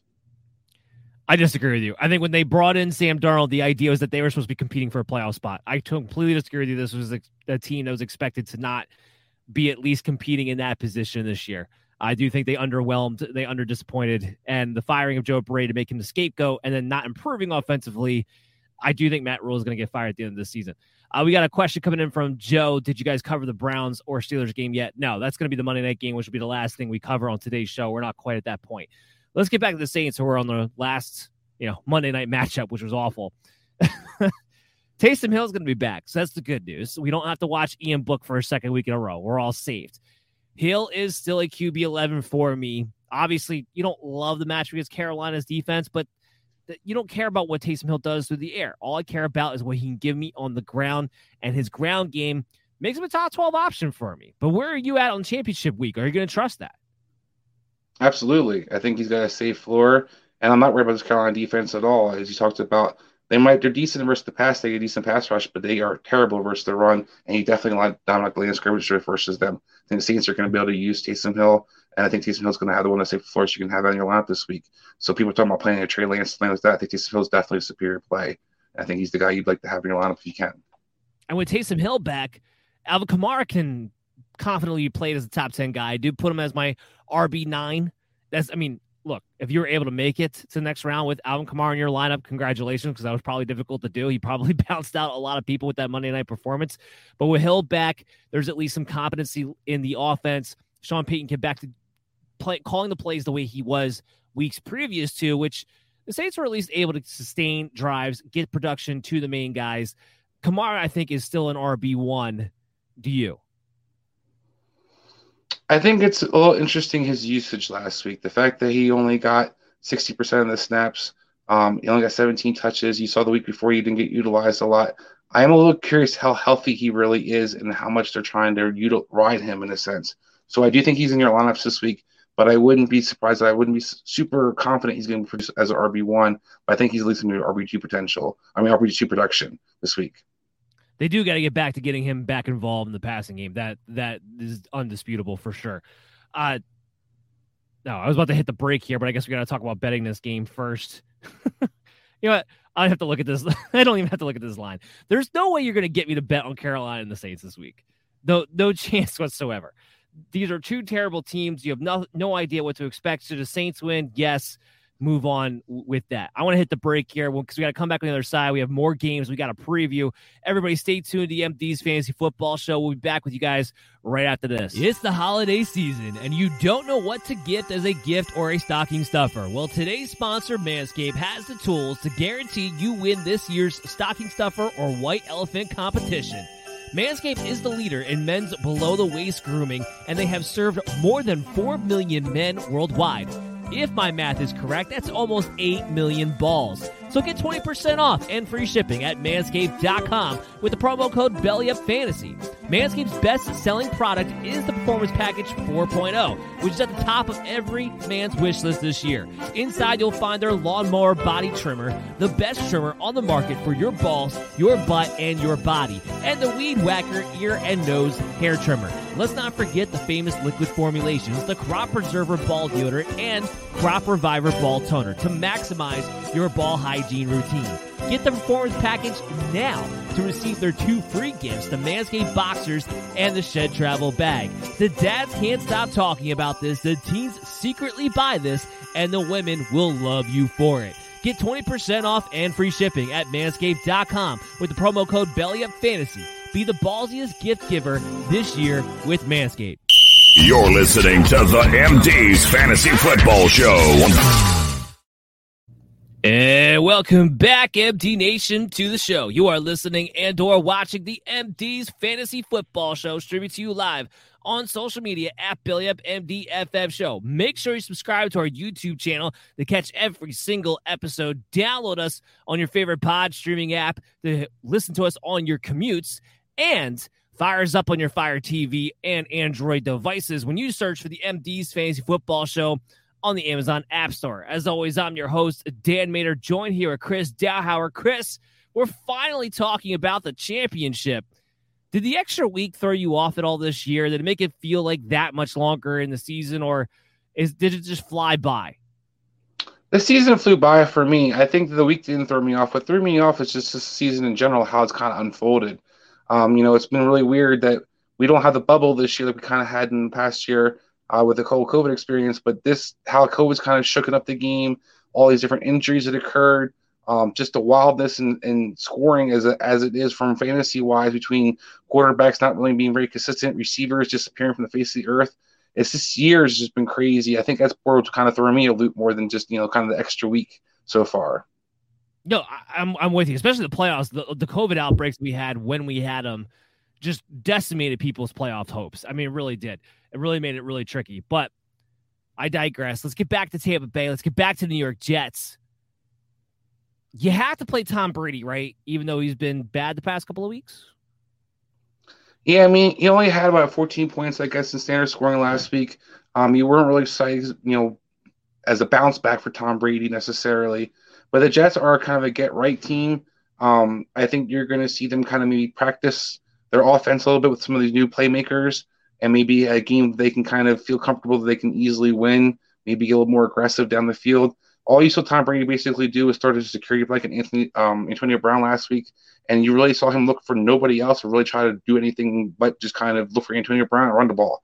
So I kind of curious to see will they try to you know open it up a little bit more this week versus just because they can kind of afford to, or are they going to kind of stick to the you know the, the what they did last week and just kind of grind it out and get to the playoffs.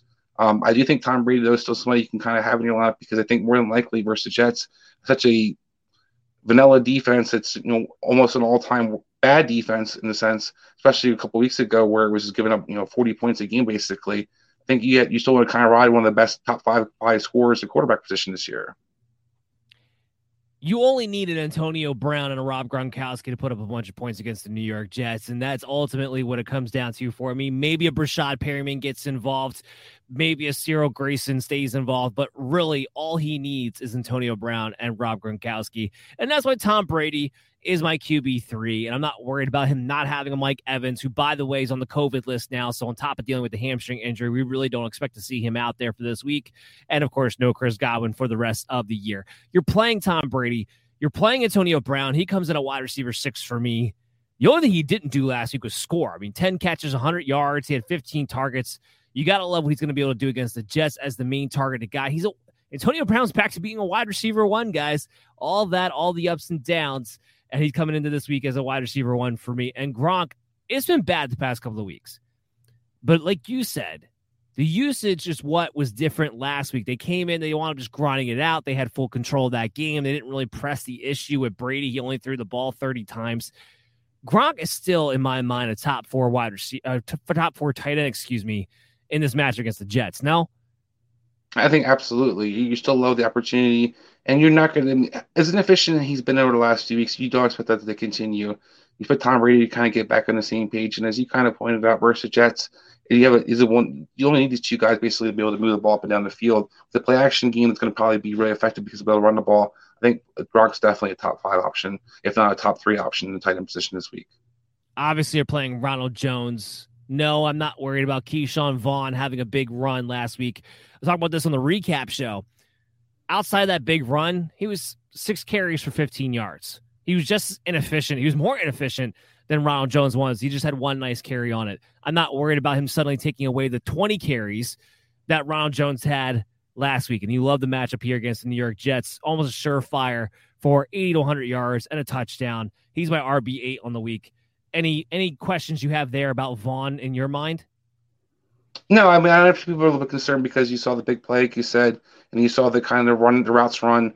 You know, Vaughn ran 12 to only four for Ronald Jones. Bell ran three patterns. So you see that Jones, you know, right now Vaughn's kind of preferred preferred passing guy. Um, but having said that, Vaughn doesn't hurt you at all because it's against a game versus the Jet, the Giants, sorry, versus the Jets this week, um, it's an opportunity for both those guys to easily eat. So I have no fear about Ronald Jones having a wonderful upside this week. Hope I'm wrong. He's ho- yeah. Chris is hoping he's wrong because we're playing against each other in one of our home league championship games, and I have Ronald Jones. So yeah, he's he's he's gonna hope, but uh, the fantasy analysis we make sure is objective for you guys. Make sure you make the best decisions that you can possibly make, and you're playing Ronald Jones with the utmost of confidence. How about the Jets side though? Michael Carter had a nice game, but now you're going against the Tampa Bay Bucks, who don't really allow teams to run very efficiently on you. Now, of the two he's the guy who gets to catch the ball. So that gives him a little bit of a safe floor. But I mean, at the same time, we have to ask ourselves how much of the Jets going to move the ball and score. He does come in at RB twenty nine for me though, because I think ultimately when the Bucks are up by a bunch of scores, you're not going to see Tevin Coleman out there. He played more than double the snaps Tevin Coleman did anyway, and if you take him out of a semi-neutralist game script type of deal here, where the Jets actually wound up, uh, they won last week, didn't they? Twenty six to twenty one. To like remember yeah. jog my memory on that one. Uh, yeah, Michael Carter is going to have to be heavily involved because he's the only guy who catches the ball out of the backfield, especially with Ty Johnson being inactive. So I do think the volume from the pass game keeps him at an RB three. Uh, um, do you do you agree or not? Not necessarily. Um, I think what keeps him as the options for RB three is you hope that when they're down by like 25, 30 points, he falls into the end zone like he has this entire season well, at the end of the game. Yeah. It's basically all you can kind of hope for. I don't have a lot of hope for the passing involvement because Zach Wilson does not really check the ball down to his backs very often. This isn't kind of the backs aren't getting fed in the same kind of rate they were the other backup running backs. Zach Wilson really struggles to kind of still check it down to his running backs. So while I agree with you, he is preferred pass catching back. Then it's really going to matter versus Tampa Bay team, which you can exploit them out of the backfield as well. I think it's game to game. I'm not really excited about having Michael Carter my lineup. If you're going to have him in there, then at best him as a flex option, and maybe you're just hoping, like I said, that he falls into the end zone at the end of the game. This one I was unexpected for, but this is going to be interesting. Elijah Moore is that he's got a 50 50 shot to come back. But if he does, there might be no Jamison Crowder. We know they need some kind of playmaker on the outside. And he was very good before the injury. Chris, I actually ranked Elijah Moore as my wide receiver 29. Again, going back to, I'm expecting some fantasy points for him and Michael Carter in garbage time late in this game. But am I crazy here for thinking he can be a wide receiver three in your championship week? No, I think if Elijah Moore comes back and plays, I think that you definitely can hope to have that because after you've seen kind of most of this season, whether it was him or Corey Davis, whenever one of those guys was active, they've been really served as a primary receiver one, which Zach Wilson has been able to kind of feed fantasy wise. So if he's out there, he will be the receiver one. He'll be the alpha the kind that build a passing attack around. So therefore, versus Tampa Bay, which you, expect a lot of volume in the passing game, you expect that he should be able to produce as a, at least a receiver three production. You're gonna have to explain this one to me. How is it that Tampa Bay is minus 13 over the Jets, less points to cover than the Patriots have against the Jaguars at minus 15 half? At least Tampa Bay is known for putting up points. Oh yeah, give me the Tampa Bay Bucks to cover minus 13 on the Jets, by the way, in New York. Don't care. Over under set at 45 and a half. Hell, while I'm at it, give me the over because I think they might drop 40 by themselves. How about you? Yeah, I'm not as confident about the over, but I will go to the Bay covering. It's just to me, there's just no way they don't. There's just no way they don't. The defense between the defense keeping the Jets out of the end zone and Tampa Bay's ability to score in this game. There's no way they don't cover this game. All right, let's go to the Philadelphia Eagles, Washington football team. Second game in three weeks. These t- guys are playing against each other. Really less than that because they had to have that Tuesday game. No question, you're playing Jalen Hurts. You love quarterbacks against Washington, especially ones that can put up fantasy points like a Jalen Hurts. I don't think we have to have that conversation. I do think we have to have a conversation about Devonta Smith, though. So he does have a nice stat line last week five catches, 80 yards, and a touchdown. It seems like no matter who the quarterback is, only one player is allowed to do well in the passing game with the Eagles' new identity in running the football. It's either going to be Dallas Goedert or it's going to be Devonta Smith. Now I have them both ranked as usable options. I have Devonta Smith at wide receiver 23. I got Dallas Goedert at a tight end seven. So I would have both of them in my lineups, but you are playing with fire that one of them is going to bust out. Which one do you trust more, Chris, and why? I think I trust Dallas Goedert more this week just because I think that when you look at the safety play for Washington, it's one of the places you definitely can attack them. Um, and I think that you can see Dallas Goedert maybe utilize more in the red zone than you can kind of trust Devonta Smith to be able to use, utilize the red zone. So I probably rather Goedert because I think he's a safer floor. But I do think you can play both these guys with a decent amount of confidence this week. You know, Washington's has been horrible versus the past this entire second this entire year. Um, one of the secondaries that gives up one of the bigger play, gives up the biggest plays per know, attempt basically versus them this entire season. So I think you want to kind of get the playmakers as you can if you can versus the Eagles against them. So I think Devonta Smith is an option. I don't love necessarily you know him giving receiver one or receiver two necessarily you, but I think he's a wonderful receiver three option, if not a top you know possible receiver two option. And I think definitely Dallas Goedert is one of the better tight end options can play this week. Yeah, I think you have to play Dallas Goedert given what your landscape is at tight end. Smith maybe less so, but again, I have at wide receiver 23 because you love the matchup against Washington. There's ever a game for both of them to eat, it would be this matchup here. Uh, no, we have not talked about the Lions game yet. We're going to comment in about that. And we're getting one more in. You guys like for kicker, and I've been getting a lot of kicker questions so far this week. Sure. I have Tucker, but the Ravens can't score. Uh, my number one kicker is Nick Folk. Probably not available for you guys. I would say most likely the kicker who I do like a lot, who's in my top three, that most likely is available on your waiver wire is Jake Elliott. He is my number three kicker on the week. He's been very good as of late. The Eagles been giving him more opportunities, but Washington also gives up some of the most field goals in the NFL. So that's a good kicker to kind of hedge your hat on. Too, I also, if the weather's right, Jason Myers is another common streamer kicker name that I've been kind of throwing out there. So let's just get those kicker names out there for people who are trying to figure out because it is championship week and need to get points every position you possibly can. Getting back to the Philadelphia Eagles, though, speaking of Jake Elliott, talk about the running game. We already know no Miles Sanders. Jordan Howard didn't practice today, but it was a walkthrough in practice for the Eagles. There seems to be some optimism that not only will he will practice this week and play, but Eagles seem to be thinking that they are making this game plan around Jordan Howard being the starting running back. And I tend to agree it's going to be the case, but Boston Scott's still going to be involved. And yes, you'll say, okay, well, Boston Scott will be more involved in the passing game. That's true. But here's the thing about the Eagles, especially with Jalen Hurts back there. They don't he doesn't really throw the ball. He doesn't really check the ball down to the running back very often, especially with this newfound offense that they've had. So I don't know how much of a factor that is. Chris, if Boston Scott and Jordan Howard are both active, how are you seeing the split between the two, and which one would you rather have? Think if they're both active, you rather have Jordan Howard as the play because he has a more chance that he's going to be the, the guy that ends the game. He's their hammer, basically. He's their, their grinder. He's the one that they kind of close out games with. He's also the, the guy that they're using the red zone. So I think Jordan Howard's the guy that you prefer to have in your lineup this week, especially versus a Washington team that looks like it's basically um, wants to quit not play football the rest of the season. You saw Zeke have two touchdowns. Jordan Howard could do something very similar. I think that's the guy you want to have. I think Boston Scott, if he's out, if they're both active, Boston Scott could be a flex option. But more so, I think, like you kind of talked about, maybe in PPR league. Now, you don't love the opportunity that you said you don't get checked down ball a lot, but they do kind of have a decent amount of volume that gets to the backs in some general. Jordan Howard rarely gets targeted at all in the backfield. So I think Boston Scott has a chance to get maybe three or four catches out of the backfield and maybe get you know Vulture a touchdown because this game shouldn't be close if the Eagles play their potential. So I think this is a game that you can kind of maybe play both of them as flex options, but I think Jordan Howard's definitely the guy that you want to have in your lineup if he's out there. I got them both as RB threes. I think they're both flex plays. Uh, but I agree with you. Jordan Howard would be the guy that I would have ahead because he just has much more touchdown potential, and he's got a hundred yard potential too. Uh, frankly, on the ground in this match against Washington with no Miles Sanders in the mix, we'll make Washington real real short and sweet.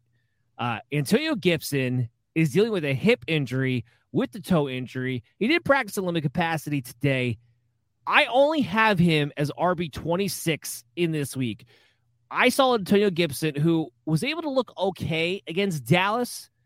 He was able to get the touchdown, but he's not elusive right now. He's okay going north and south, which is what you expect on a, toe, on a turf toe injury.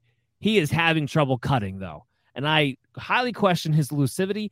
I question if he's definitively going to have the big role that he's had in the passing game without JD McKissic.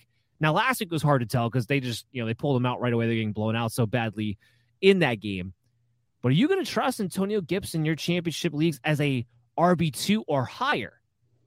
No.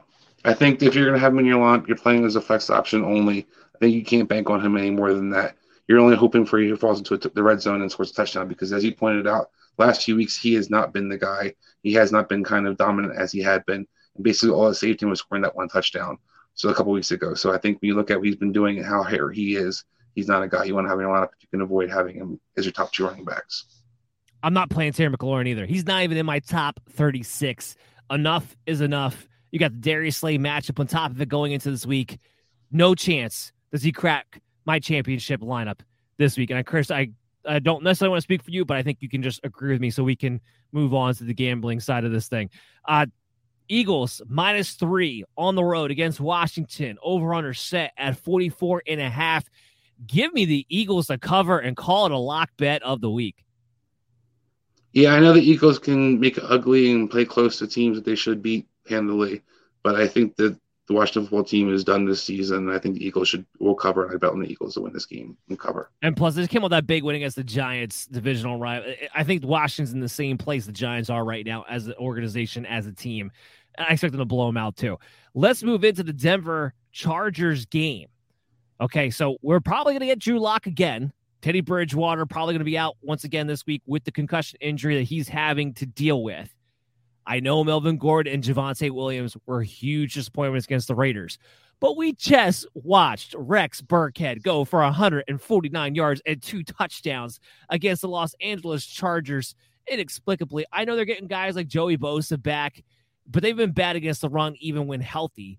And has been one of the better teams on the ground this year in Denver. Yes, you're playing Melvin Gordon, you're playing Javonte Williams. Lock them in as RB2s. Or do you disagree at all? No. I think you definitely feel the confidence to put both those guys in your lineup. You have most of the season. There's no reason that the Raiders game should seek you now, and you definitely shouldn't get shook after you talk about the Rex Burkhead performance versus this horrible Charger tackling defense. Is there anybody else in the Denver Broncos you would play? No. Okay. And, yes, that's correct. That is the correct answer. Let's just move into the Chargers here. Justin Herbert, top 10 quarterback. It was very disappointing across the board for the pass catchers, for Herbert last week against Houston. I know, I get it. Denver themselves can be a tough defense at time too, but usually when they're at home, this game being in Los Angeles, Herbert being as good as he's been, I think you have to play him. You have to start him if you're able to survive that week. The same thing goes with Keenan Allen. He's on wide receiver 18. Austin Ekeler's back, so you get your uh, big time top three running back back there. The age old question Mike Williams comes in my wide receiver 26. So, you know, boomer bust, wide receiver three, towards the higher end for me this week. Are you going to play him this week, though? And and by the way, tech, he does have a chance to come back now because of the new COVID protocols.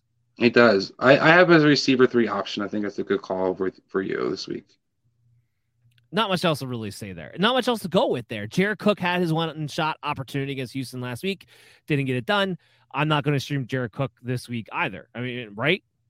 No, I think that this this Denver defense is pretty solid overall. So you're not going to load up on all the Chargers guys and expect them to all score. So I'm with you. I think you play the guys that you can kind of trust. They might want to be receiver three option, but I'm not going to get greedy.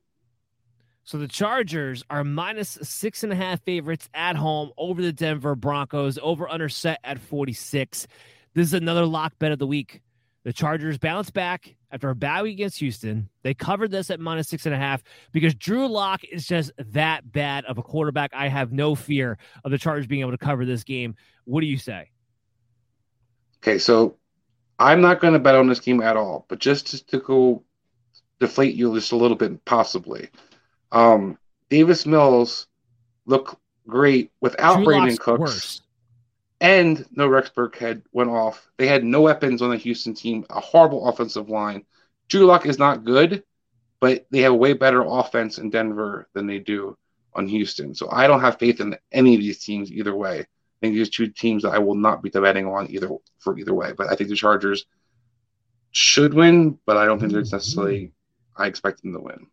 There's these times in the NFL where these games just kind of happen, where these big letdown weeks where mm-hmm. your team gets caught looking ahead and they just don't look anything like themselves. That's what happened last week. Drew Lock is awful. And you know what Drew Lock didn't do last week that he normally does? He normally throws interceptions, and he didn't do that last week. I expect at least two turnovers or more in this game. Chargers cover comfortably. I'm not worried about what happened against Houston. Speaking of Houston, though, we could dive into the Houston 49er matchup. So, yeah, the Rex Burkhead I was talking about. Now, I do have an RB32 because we're not expecting David Johnson to play. And, you know, again, we go back to just volume. The guy gets 20 carries, whether Houston's up, behind, whatever. So, I guess you have to consider him as a flex play. But don't for a second think you have any chance of getting any kind of repeat performance that you did from last week. 49ers are actually good against the run. There's no way Rex Burkhead is going to go off for 149 yards and two touchdowns against the 49ers, especially with Fred Warner back. So he's a flex play, nothing else. Brandin Cooks comes off the COVID 19 list today. That's excellent news. I talked about this during the recap show. There seems to be a pattern with the players coming off the COVID 19 list. If you're a wide receiver and you come off without being able to practice, they have all seemed to have a conditioning issue where they have not been involved. They have not had as many snaps. It's very, very odd. When it comes to the running backs, we haven't seen the same kind of precedence, but the wide receivers, it has been an issue. That's why it's very key that Brandin Cooks was able to come back today because now he'll be able to get a few days of practice in heading into the week, making you less concerned about it, at least for me, making me less concerned about it heading into this match against the 49ers. He's a wide receiver 17 for me. You love the volume, the way they've been using him. Davis Mills, I, I hate him, but he's on a hot streak right now. And you know you can take advantage of the secondary of the San Francisco 49ers. Are you at all worried about Brandin Cooks coming off of COVID? No, he's the only person I'd even consider playing for for Houston this week. All right, I like that too. Let's move over to San Francisco. There's a lot of things to break down in San Francisco this week. Uh, I want to start off obviously with the quarterback position. So Jimmy Garoppolo dealing with a UC, uh, UC sprain, I think is what they're calling it. We're correct. He didn't practice today. They thought he was going to do some work in pre-practice to kind of see where his thumb's at exactly, but they are really trying to leave this door open for Jimmy Garoppolo to be able to play this Sunday. And I think that says a lot. I'm probably the only San Francisco fan out there who does not want to see Trey Lance come in ever, ever, but especially not in this game when we're in the middle of a playoff hunt. He's not a quarterback. He's a glorified halfback. That's what he is, who happens to throw the ball once in a while. But look, whatever you think about Trey Lance, that's not really the issue here.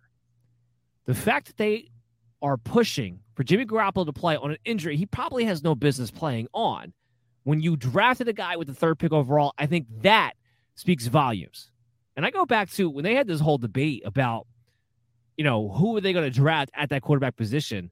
And there were some rumors that came out afterwards that Kyle Shanahan really wanted Mac Jones the whole time and was eventually talked out of it. I think this proves that. So you think Kyle Shanahan wanted him the whole time? Mac I don't know if it proves it. I think it proves that this was a stupid pick. I think that's what we get to see. I don't know if I, it proves who was you know in the right or wrong necessarily when it comes to who picked this this quarterback. But I do think as much. He can't run his offense with Trey Lance. And that was obvious in the Arizona game. Lucky Land Casino asking people what's the weirdest place you've gotten lucky? Lucky? In line at the deli, I guess? Aha, in my dentist's office.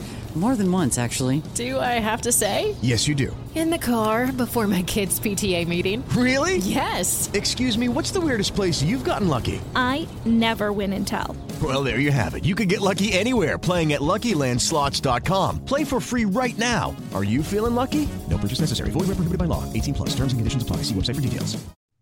Well, I mean, I think that's why he wants Garoppolo to, to be the quarterback, but I also think that he I, I, think he expected guys to kind of maybe be different than they were because I think Trey Sermon was his call, and we see Trey Sermon buried in basically on the, on the depth chart.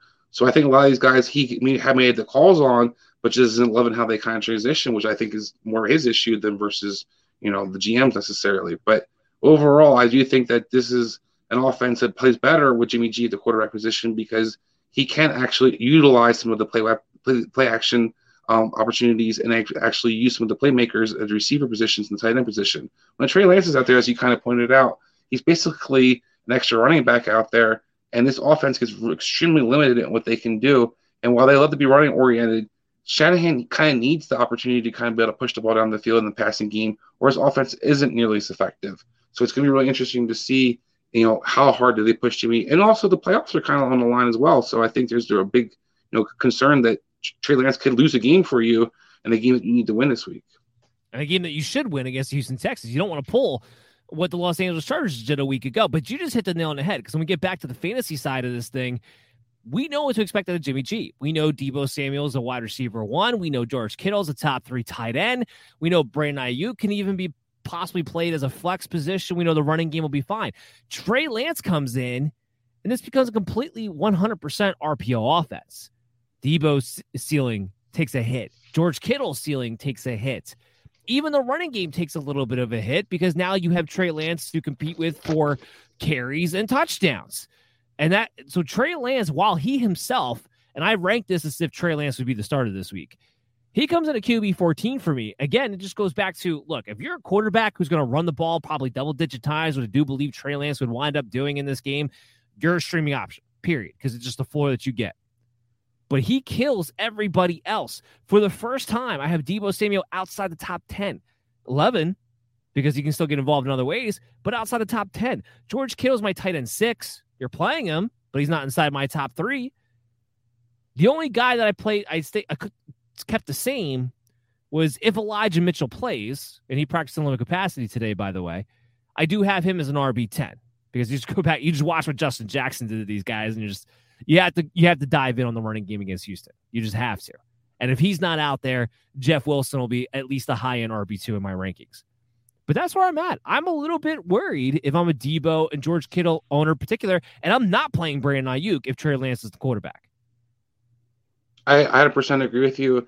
And I am a little concerned about the running back, depending on who it is, because we saw last time he played versus Arizona, the running backs didn't really get to get involved, especially in the, the red zone.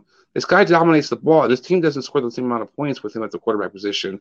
So it's going to be interesting to see. You know, the running backs are still playable, I think, for sure. But I with you, I think they're more, you know, bottom tier RB two options versus a, a, smash spot they should be versus Houston, uh, Houston terrible defense. And this is what surprises me even further. The line on this game is minus 12 and a half in favor of San Francisco. The over-under set at 44. We just watched the Houston Texans beat the Chargers, and this line is minus 12 and a half.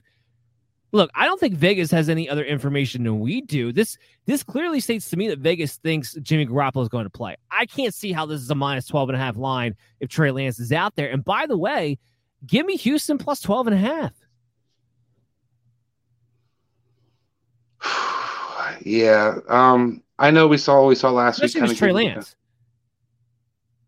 I'm still going to stick to the 49ers. I don't want to bet on this game at all, but if I'm going to bet, I would bet on the 49ers to cover. Oof. Oof. Not reading the tea leaves there, sir. Not reading the tea leaves. All I want to do is take a quick break, though. When we come back, we have more tea leaves to read, more matchup previews to get into. So, everybody, stay tuned to the MD's Fantasy Football Show. We'll be back right after this. One of the best sponsors of the show is named SimBull. That's S I M B U L L. SimBull, where Wall Street meets sports gambling in this innovative app. The SimBull brings the fun of being able to play for the long term by purchasing, selling, and trading stocks of your teams. When your teams win, you win a payout. Well, when they lose, you don't lose money. The value of your team share is all that matters, and it's easy to use. Just download the SimBull app on your Play Store and use the promo code MDS Fantasy for a $10 deposit of at least $10 or more.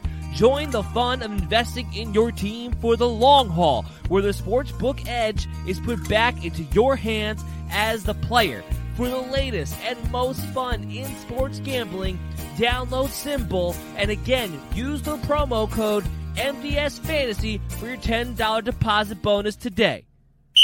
You're listening to the MD's Fantasy Football Show. Welcome back in, MD Nation, to the show. You are listening and or watching the MD's Fantasy Football Show, streaming to you live on social media at Belly Up MDFF Show. Subscribe to our YouTube channel to make sure you catch every single episode. Download us on your favorite pod streaming app to listen to us on your commute and fire us up on your Fire TV and Android devices when you download the MD's Fantasy Football Show on the Amazon App Store.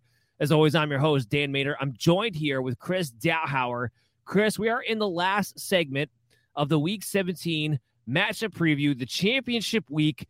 Let's make it good because we got to win some MD Nation. We got to win some championships this week. We're all desperate for one, Chris and I included. Don't you worry. And one of us, one of us will be a champion after this week, and one of us might might might not be. Might start off the year year year on a, on a sour note. Uh, just throw this out there. I'm projected to win by like 20 points right now, and let's hope that stays the same. One of the reasons why I'm projected to win by even more is because of DeAndre Swift practicing in full today. Dun, dun, dun, dun.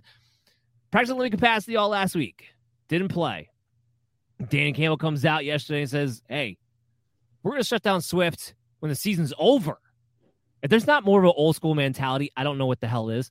But, but DeAndre Swift did come out, practice in full today. We expect him to go.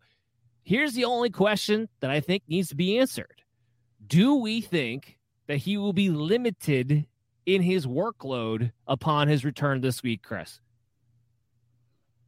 I mean, I don't know what the hell they're doing right now in Detroit. So I would imagine he would be limited, but who knows with Dan Campbell? Maybe he'll give him 50 touches. Um, I mean, I, I mean, last week kind of threw me a curveball where there was no reason I didn't understand why he didn't play last week, at least in a limited capacity. But since he didn't and he continues to practice, I guess they're trying to ramp him up to play. But for what? Um, so that is really concerning to me or interesting to me. Where I, if I'm a DeAndre Swift winner, I, I want to have him. improve, Chris. He's got things he needs to improve. I know, I, I, I guess. I mean, I, I want to have in my lineup. Probably the only line, uh, Detroit line I would willing to have in my lineup. But I'm not excited as I would be if I would have more clarity of kind of what's going on with him and what their kind of vision is.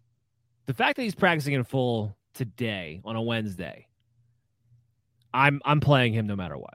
He's an RB. He's at least an, I do have an RB twenty two, so not like I have him like where he normally was when he was playing, just on the outside chance that I mean we know he's definitely at least going to split some touch with Jamaal Williams, right? That was always the case throughout the year anyway. And Jamaal Williams had 17 carries last week. But I do think DeAndre Swift will be looking at a full workload, let's say. I want to see what the weather's going to be like in Seattle because that played a big part in that matchup last week uh, when Seattle played Chicago. But I do think he's going to be out there to have his full workload because he's practicing in full, and this will be the second week that he's practicing. And with Dan Campbell and his comments, I'm just reading the tea leaves. I just don't see there being any any hindrance as far as actual playing time goes. So I think you play DeAndre Swift if he's going to be out there. But unlike you, I am going to play St. Brown too. He's at my wide receiver 19. I did rank these two guys playing as if they're going to be together anyway. Even when DeAndre Swift was getting six, seven, and he even had two games where he had double digit targets, there was always at least one other Detroit Lion pass catcher who was getting eight or more targets too. Sometimes it was TJ Hockenson, sometimes it was Quintez Cephus early on, and we we saw uh, who's the other guy? We saw Kalif Raymond a couple times. There's always been one other guy.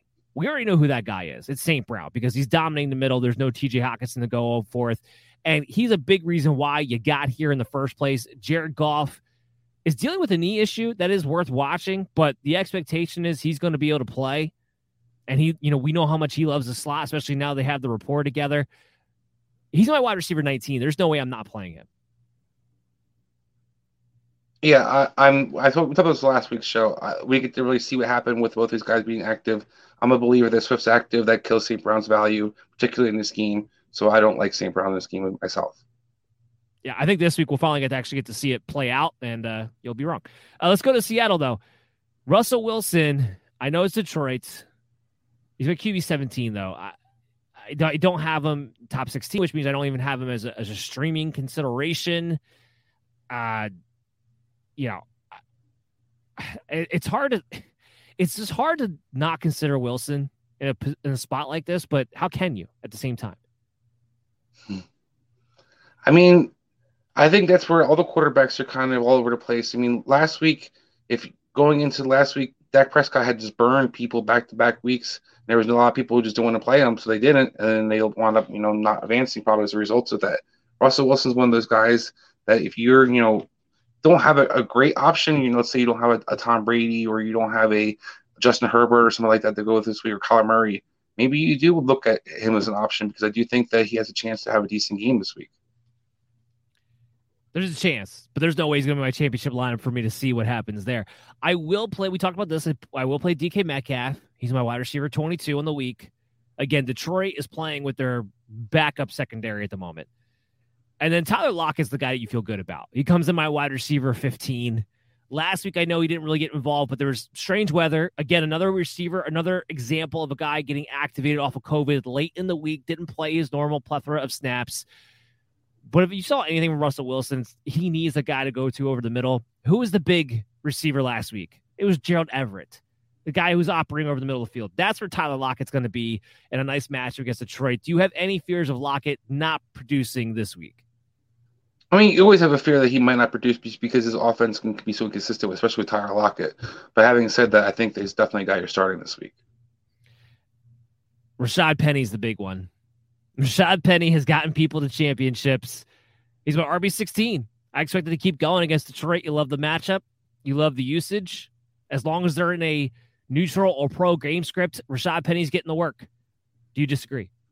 No, not at all. I think see DeeJay Dallas kind of get the pass catching thing, but you see Rashaad Penny be the preferred running back, and it has been effective to it in the last three games. So I think there's no reason that should you know go away. Chicago without Hicks can't really stop the run right now either, so he's got a good spot. Well, definitely we're, we're, back to Detroit. They, they played. They I'm sorry, played not Detroit. I'm sorry, not Chicago. Week. They played Detroit. Um, I know. Yeah, tomato, tomato. I get it. no, but you're right. Um, no, but versus Detroit is a team that has struggled the whole season for stopping the run. So I think it's an excellent opportunity for Rashaad Penny to kind of continue his his you know good end of the season. Uh, I'm guessing because they don't know about Jared Goff's status as of right now. This game is actually not up live on the book for me to talk about betting wise. I don't know if you have anything from earlier. Uh, let's see. Uh, it was Seattle by seven. The line was 42. Okay. Uh, I would take Seattle by seven, by the way, in Seattle. Just because their defense has been kind of tough and I know Detroit's been keeping games close, but I do think between Rashaad Penny and Tyler Lockett playing a full more plethora of snaps, I do think Seattle takes care of business at home after the, the abysmal, you know, loss last week against Chicago when they came back from behind. I don't see that happening twice. So I do think Seattle takes care of business at home. What, what about you? I, I tend to agree. I think that when you look at Detroit, what they're trying to be is a physical, grinded out team Seattle, that's what that's Pete Carroll's probably gets like a hard on night tonight thinking about this game. So I think he's actually very excited to have a low scoring game they can kind of play with more talent than actually the other team they're playing against. So I think Seattle is going to be able to you know grind this game out. I think Dan's a uh, Detroit fan here saying we'll roll over Seattle. Hey, you know what? You might because they've been playing pretty good football and been surprising a lot of people. I'm not going to blow it past you, but I I don't think it'll happen to this game as far as actually making some money off of it. Talk about the Rams and the Baltimore Ravens. So that game last week for Cincinnati was insane. And for Baltimore, I mean, could there be worse timing to play the Rams team right now after that, who could pretty much do the same thing to you that Cincinnati could do? uh, I don't want to bury the lead, though.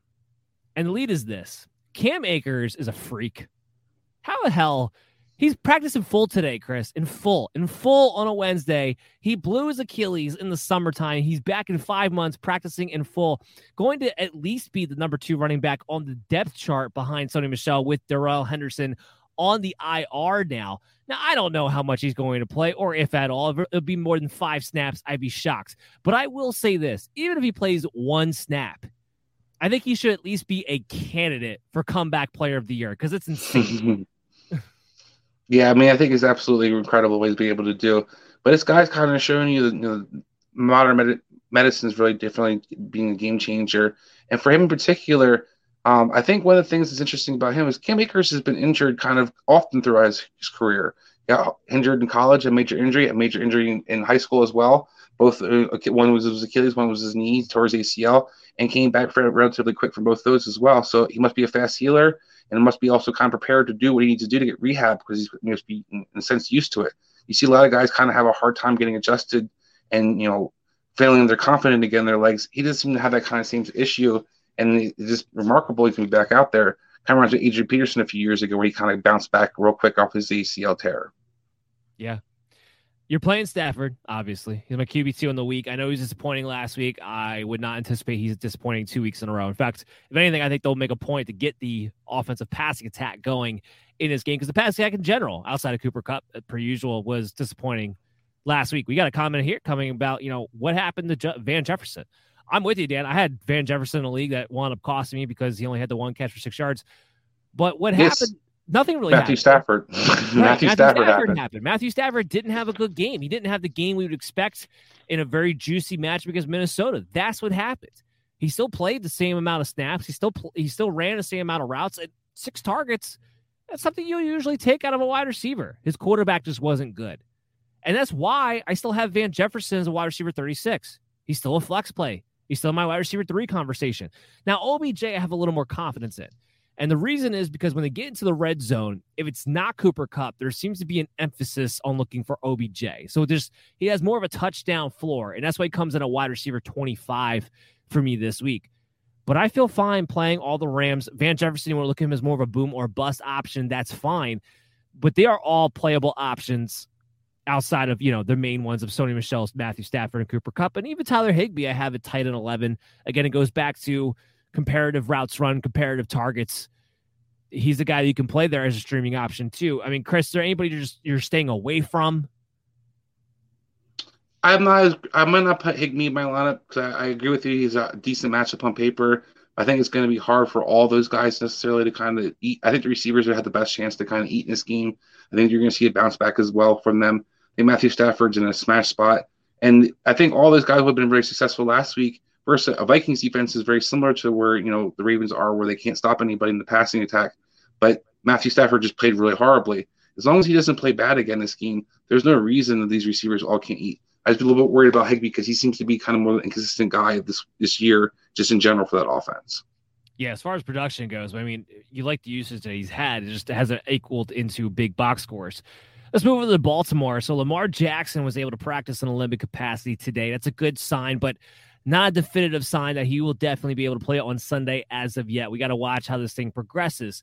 Tyler Huntley is expected to come off the COVID 19 list tomorrow, according to John Harbaugh. So the idea is if Lamar Jackson can't go, it will be Tyler Huntley. So we won't, we're not expecting one way or another to see Josh Johnson this week. Although I have to say this Josh Johnson did very well.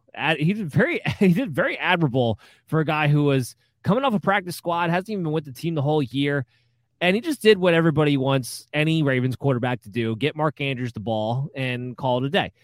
so I have to give him kudos for that.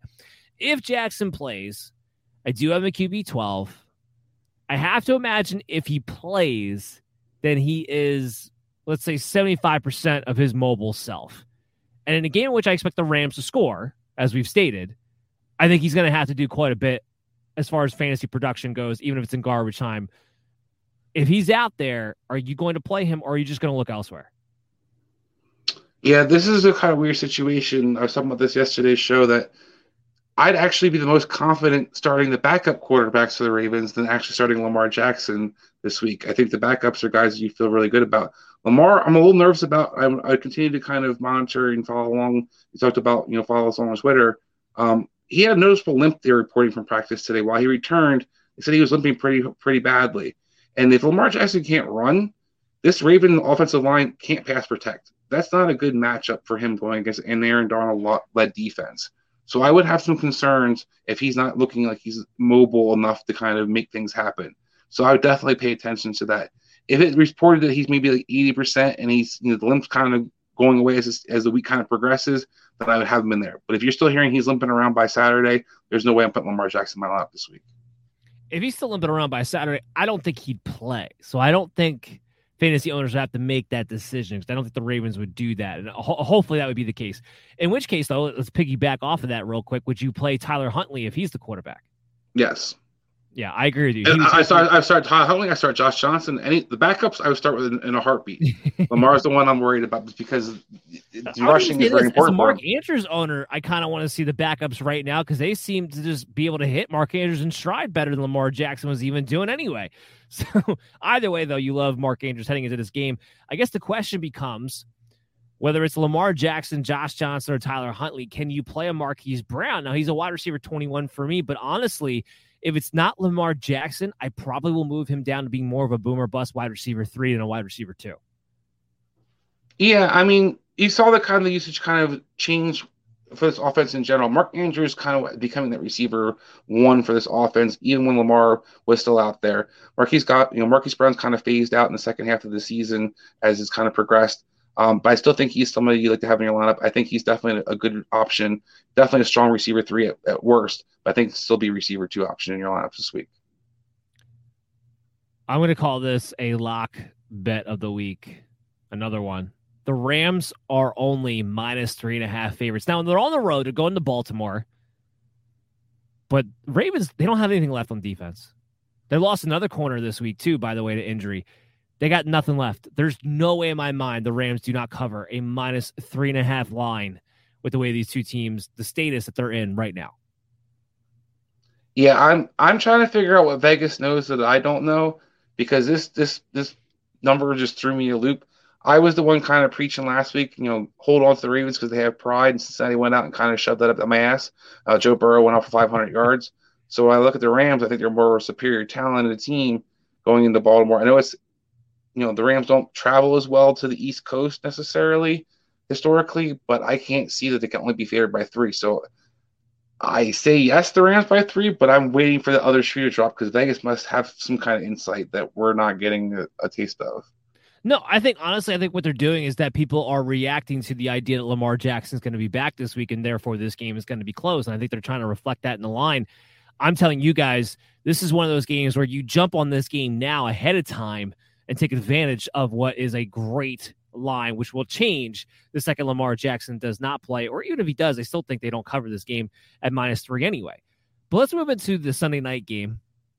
This is a Sunday night game, right? Minnesota and Green Bay. Yeah, this, that's the Sunday night game. So Dalvin Cook's back. Now we talked about this before. The COVID situation has seemingly affected the wide receivers more than the running backs. And again, kind of like the Brandin Cooks thing, with Dalvin Cook being back today, he's going to get a few days of practice in. So I'm not as worried about it anyway. Are you, are you for Dalvin Cook heading into this week?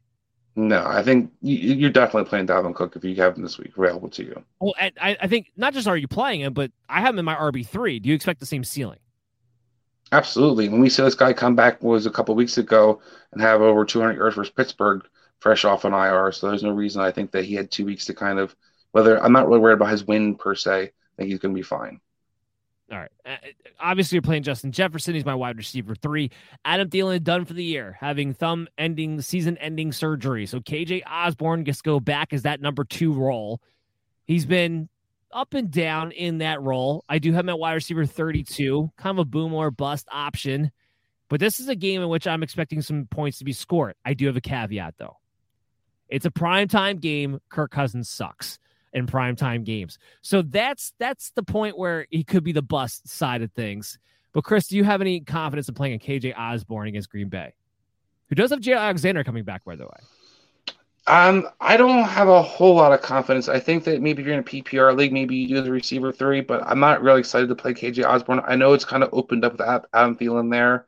Um, but this Green Bay secondary has been pretty good, especially Rasul Douglas as of late. I mean, you hear Aaron Rodgers is giving this guy nothing but kudos about oh, how he's a superstar out there. And you talked about like Jerry, Jerry Alexander back.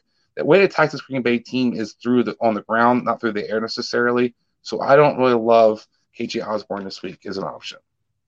Okay. Kirk Cousins on paper, he, he has to be a streaming option just because of the points that can be scored in this week. He's my QB 13. I, I hope you have 12 other betters because I, I, don't know if I could ever trust Kirk Cousins. I might move him down a little bit because of this. I don't know if I could trust him in a primetime game. I just don't know if I could do it ever in any scenario, even if the matchup's good. You? No, I 100% agree with you. I think that's why I couldn't have him in my top 15 this week. I think, like I said, I think Green Bay's better versus the pass than they are versus the run, and Kirk Cousins has historically been terrible on primetime games. But my numbers tell me to do it because he usually does have decent games against Green Bay. The problem is that this is a Sunday night game, and that's it shouldn't be a quantified thing, but it is in his case. On the Packers side, it's pretty simple right? Aaron Rodgers, your top five quarterback. You're not moving off of that. Davante Adams, the top two receiver. The good news with Aaron Jones is that he practiced in limited capacity today. Remember, he got a little bit hobbled at the end of that game on Christmas Day. But the fact he's practicing limited capacity today, pretty good sign. He'll be available. Last two weeks in a row has operated ahead of AJ Dillon. Minnesota, of course, a great matchup for running backs. So I'm not going to be concerned about playing Aaron Jones, who I have at RB 13, and AJ Dillon's still going to be a flex consideration for me. Yeah, I, I 100% agree. You saw Aaron Jones get about 64% of the snaps last week. Um, you've seen AJ Dillon kind of get taken back a little bit back in the passing game, or backseat in the passing game, I should say, more of late than routes run. Um, but it's basically still between a 60 40, 50 50 split, depending on kind of the game flow. I think this the game sets up well for both those guys to be options. I think that I would have both of my lineups this week, and I feel Aaron Jones is a number a receiver two, I'm running back two, I should say. And I think AJ Dillon's a, is a, a definitely a good flex option. All right, let's talk about the Minnesota Vikings and the Green Bay Packers as far as betting goes. The Packers are favored at home, minus six and a half. Over under set at 47 and a half. Packers have had a hard time covering lately, but I do think, again, this goes back to the Cousins thing. I do think they cover this week at six and a half over the Minnesota Vikings. I do not. I think it's going to be closer than that. I do think they're going to win, but I think they're going to cover. Okay, I'll be that'll be interesting. Let's get in that Monday night game. We had a question earlier about covering the Browns and the Steelers. I'm not sure why because there's not much to cover here. Browns, Nick Chubb, love him. RB six. I don't expect Kareem Hunt to play this game. Um, he's back off the COVID list, but he's still dealing with the calf issue. So I don't think that's going to go away this week. I do expect him to have the backfield to himself he is an RB one. Is there a pass catch, pass catch? Excuse me, like Jarvis, like Jarvis Landry, you might be playing. Yeah, I think Jarvis Landry can be in your discussion for the receiver three option. Um, he's, he's been all over the place this season, but I think he's a guy you definitely consider playing. Um, everybody else, I'm not touching. And a lot of people like Peoples Jones, kind of like the upside opportunity for him, for especially for a Pittsburgh team that gives up big plays. But I would not bank on that, and I would not take that chance in championship week myself. as I try to stop dying here. okay. I swear I'm not crying. Uh, uh, he's he's emotional right now. He's Ben's last home game. He's trying to he's trying to pull himself together to talk about what he thinks about Pittsburgh, what they can do moving forward. It was a tough 2021. It was a tough 2021. Talk about Pittsburgh for me. Najee Harris, Diontae Johnson. Where are you? Yeah, when we talk about Pittsburgh, you basically start off with those two guys you kind of mentioned. Najee Harris got back on track last week, got kind of back to that RB one potential. I think you have basically a guy that you can hope to have RB two production, at least RB three production, because it's the sheer volume that he gets. I don't love the upside for him this week because Cleveland is pretty good against the run. Um, has been pretty good as running back position in general, and for Pittsburgh to be able to move the ball a whole lot versus front four, front seven, I should say. Um, I think that you look at Diontae Johnson. I think he's basically one of the safer guys you can have in your lineup. Even having a quote unquote off crappy week last week, um, you know, he still scored a touchdown, still was productive. Probably one of the few receivers outside of Cooper Kupp right now, and maybe hunt Hunter Renfrow that you can have in your lineup week in week out, and you know you get a guaranteed floor, if not some upside. You don't necessarily the big play opportunities for him this year, but you love that he's always involved in this offense. That shouldn't change at all this week. Pat Freiermuth if he's able to go and back from concussion, are you going to stream him? I have at tight end 16, so he's in that conversation. He's been a touchdown guy, but the Browns have been tough against tight ends. They have been, and I think Pat Freiermuth is one of those guys that just another name you can kind of throw into the list of guys we talked about, you know, out, outside the top, you know, tier guys again. Um, whether it's him, whether it's a Cole Kmet, whether it's a Tyler Conklin, whether it's a Hunter Henry, I think all these guys you're really kind of expecting very similar opportunities. Is kind of do you want volume or do you want touchdown protection? I think for gives you that touchdown protection you can kind of look for. So if you're desperate, I think you can play him, but it's not somebody I think you have to play. As far as betting this game goes, Cleveland Browns are actually favored on the road in Pittsburgh at minus three. Give me Pittsburgh plus three. I am not going to take Baker Mayfield on the road with the way he's playing right now to actually win a game. There's no way. I don't care how bad Pittsburgh has looked. They've won ugly in the past. They've won ugly, especially at home. It's a perfect game that they can actually win ugly in. And I will still take old man Ben over our Baker Mayfield. So give me the Steelers plus three. Give them the Steelers to win this game outright. Yeah, this is a game that I want no part of. I hope that you're right, but I think Nick Chubb can single handedly win this game by himself for Cleveland, or because that Pittsburgh defense is Unless so he rushed for picture 200 versatile. yards, how can he? He rushed for 'Cause I 100 he- yards and a touchdown. They still lost.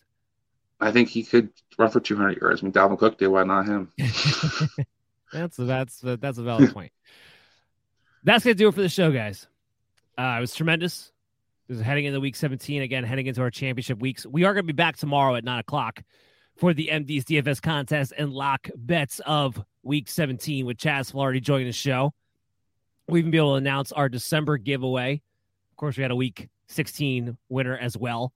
We'll be kicking off our January contest tomorrow, actually, uh, because you know when comes Sunday, it'll be January. So we'll have a giveaway for that for championshipfootballs.com. Of course, the contest will always be free.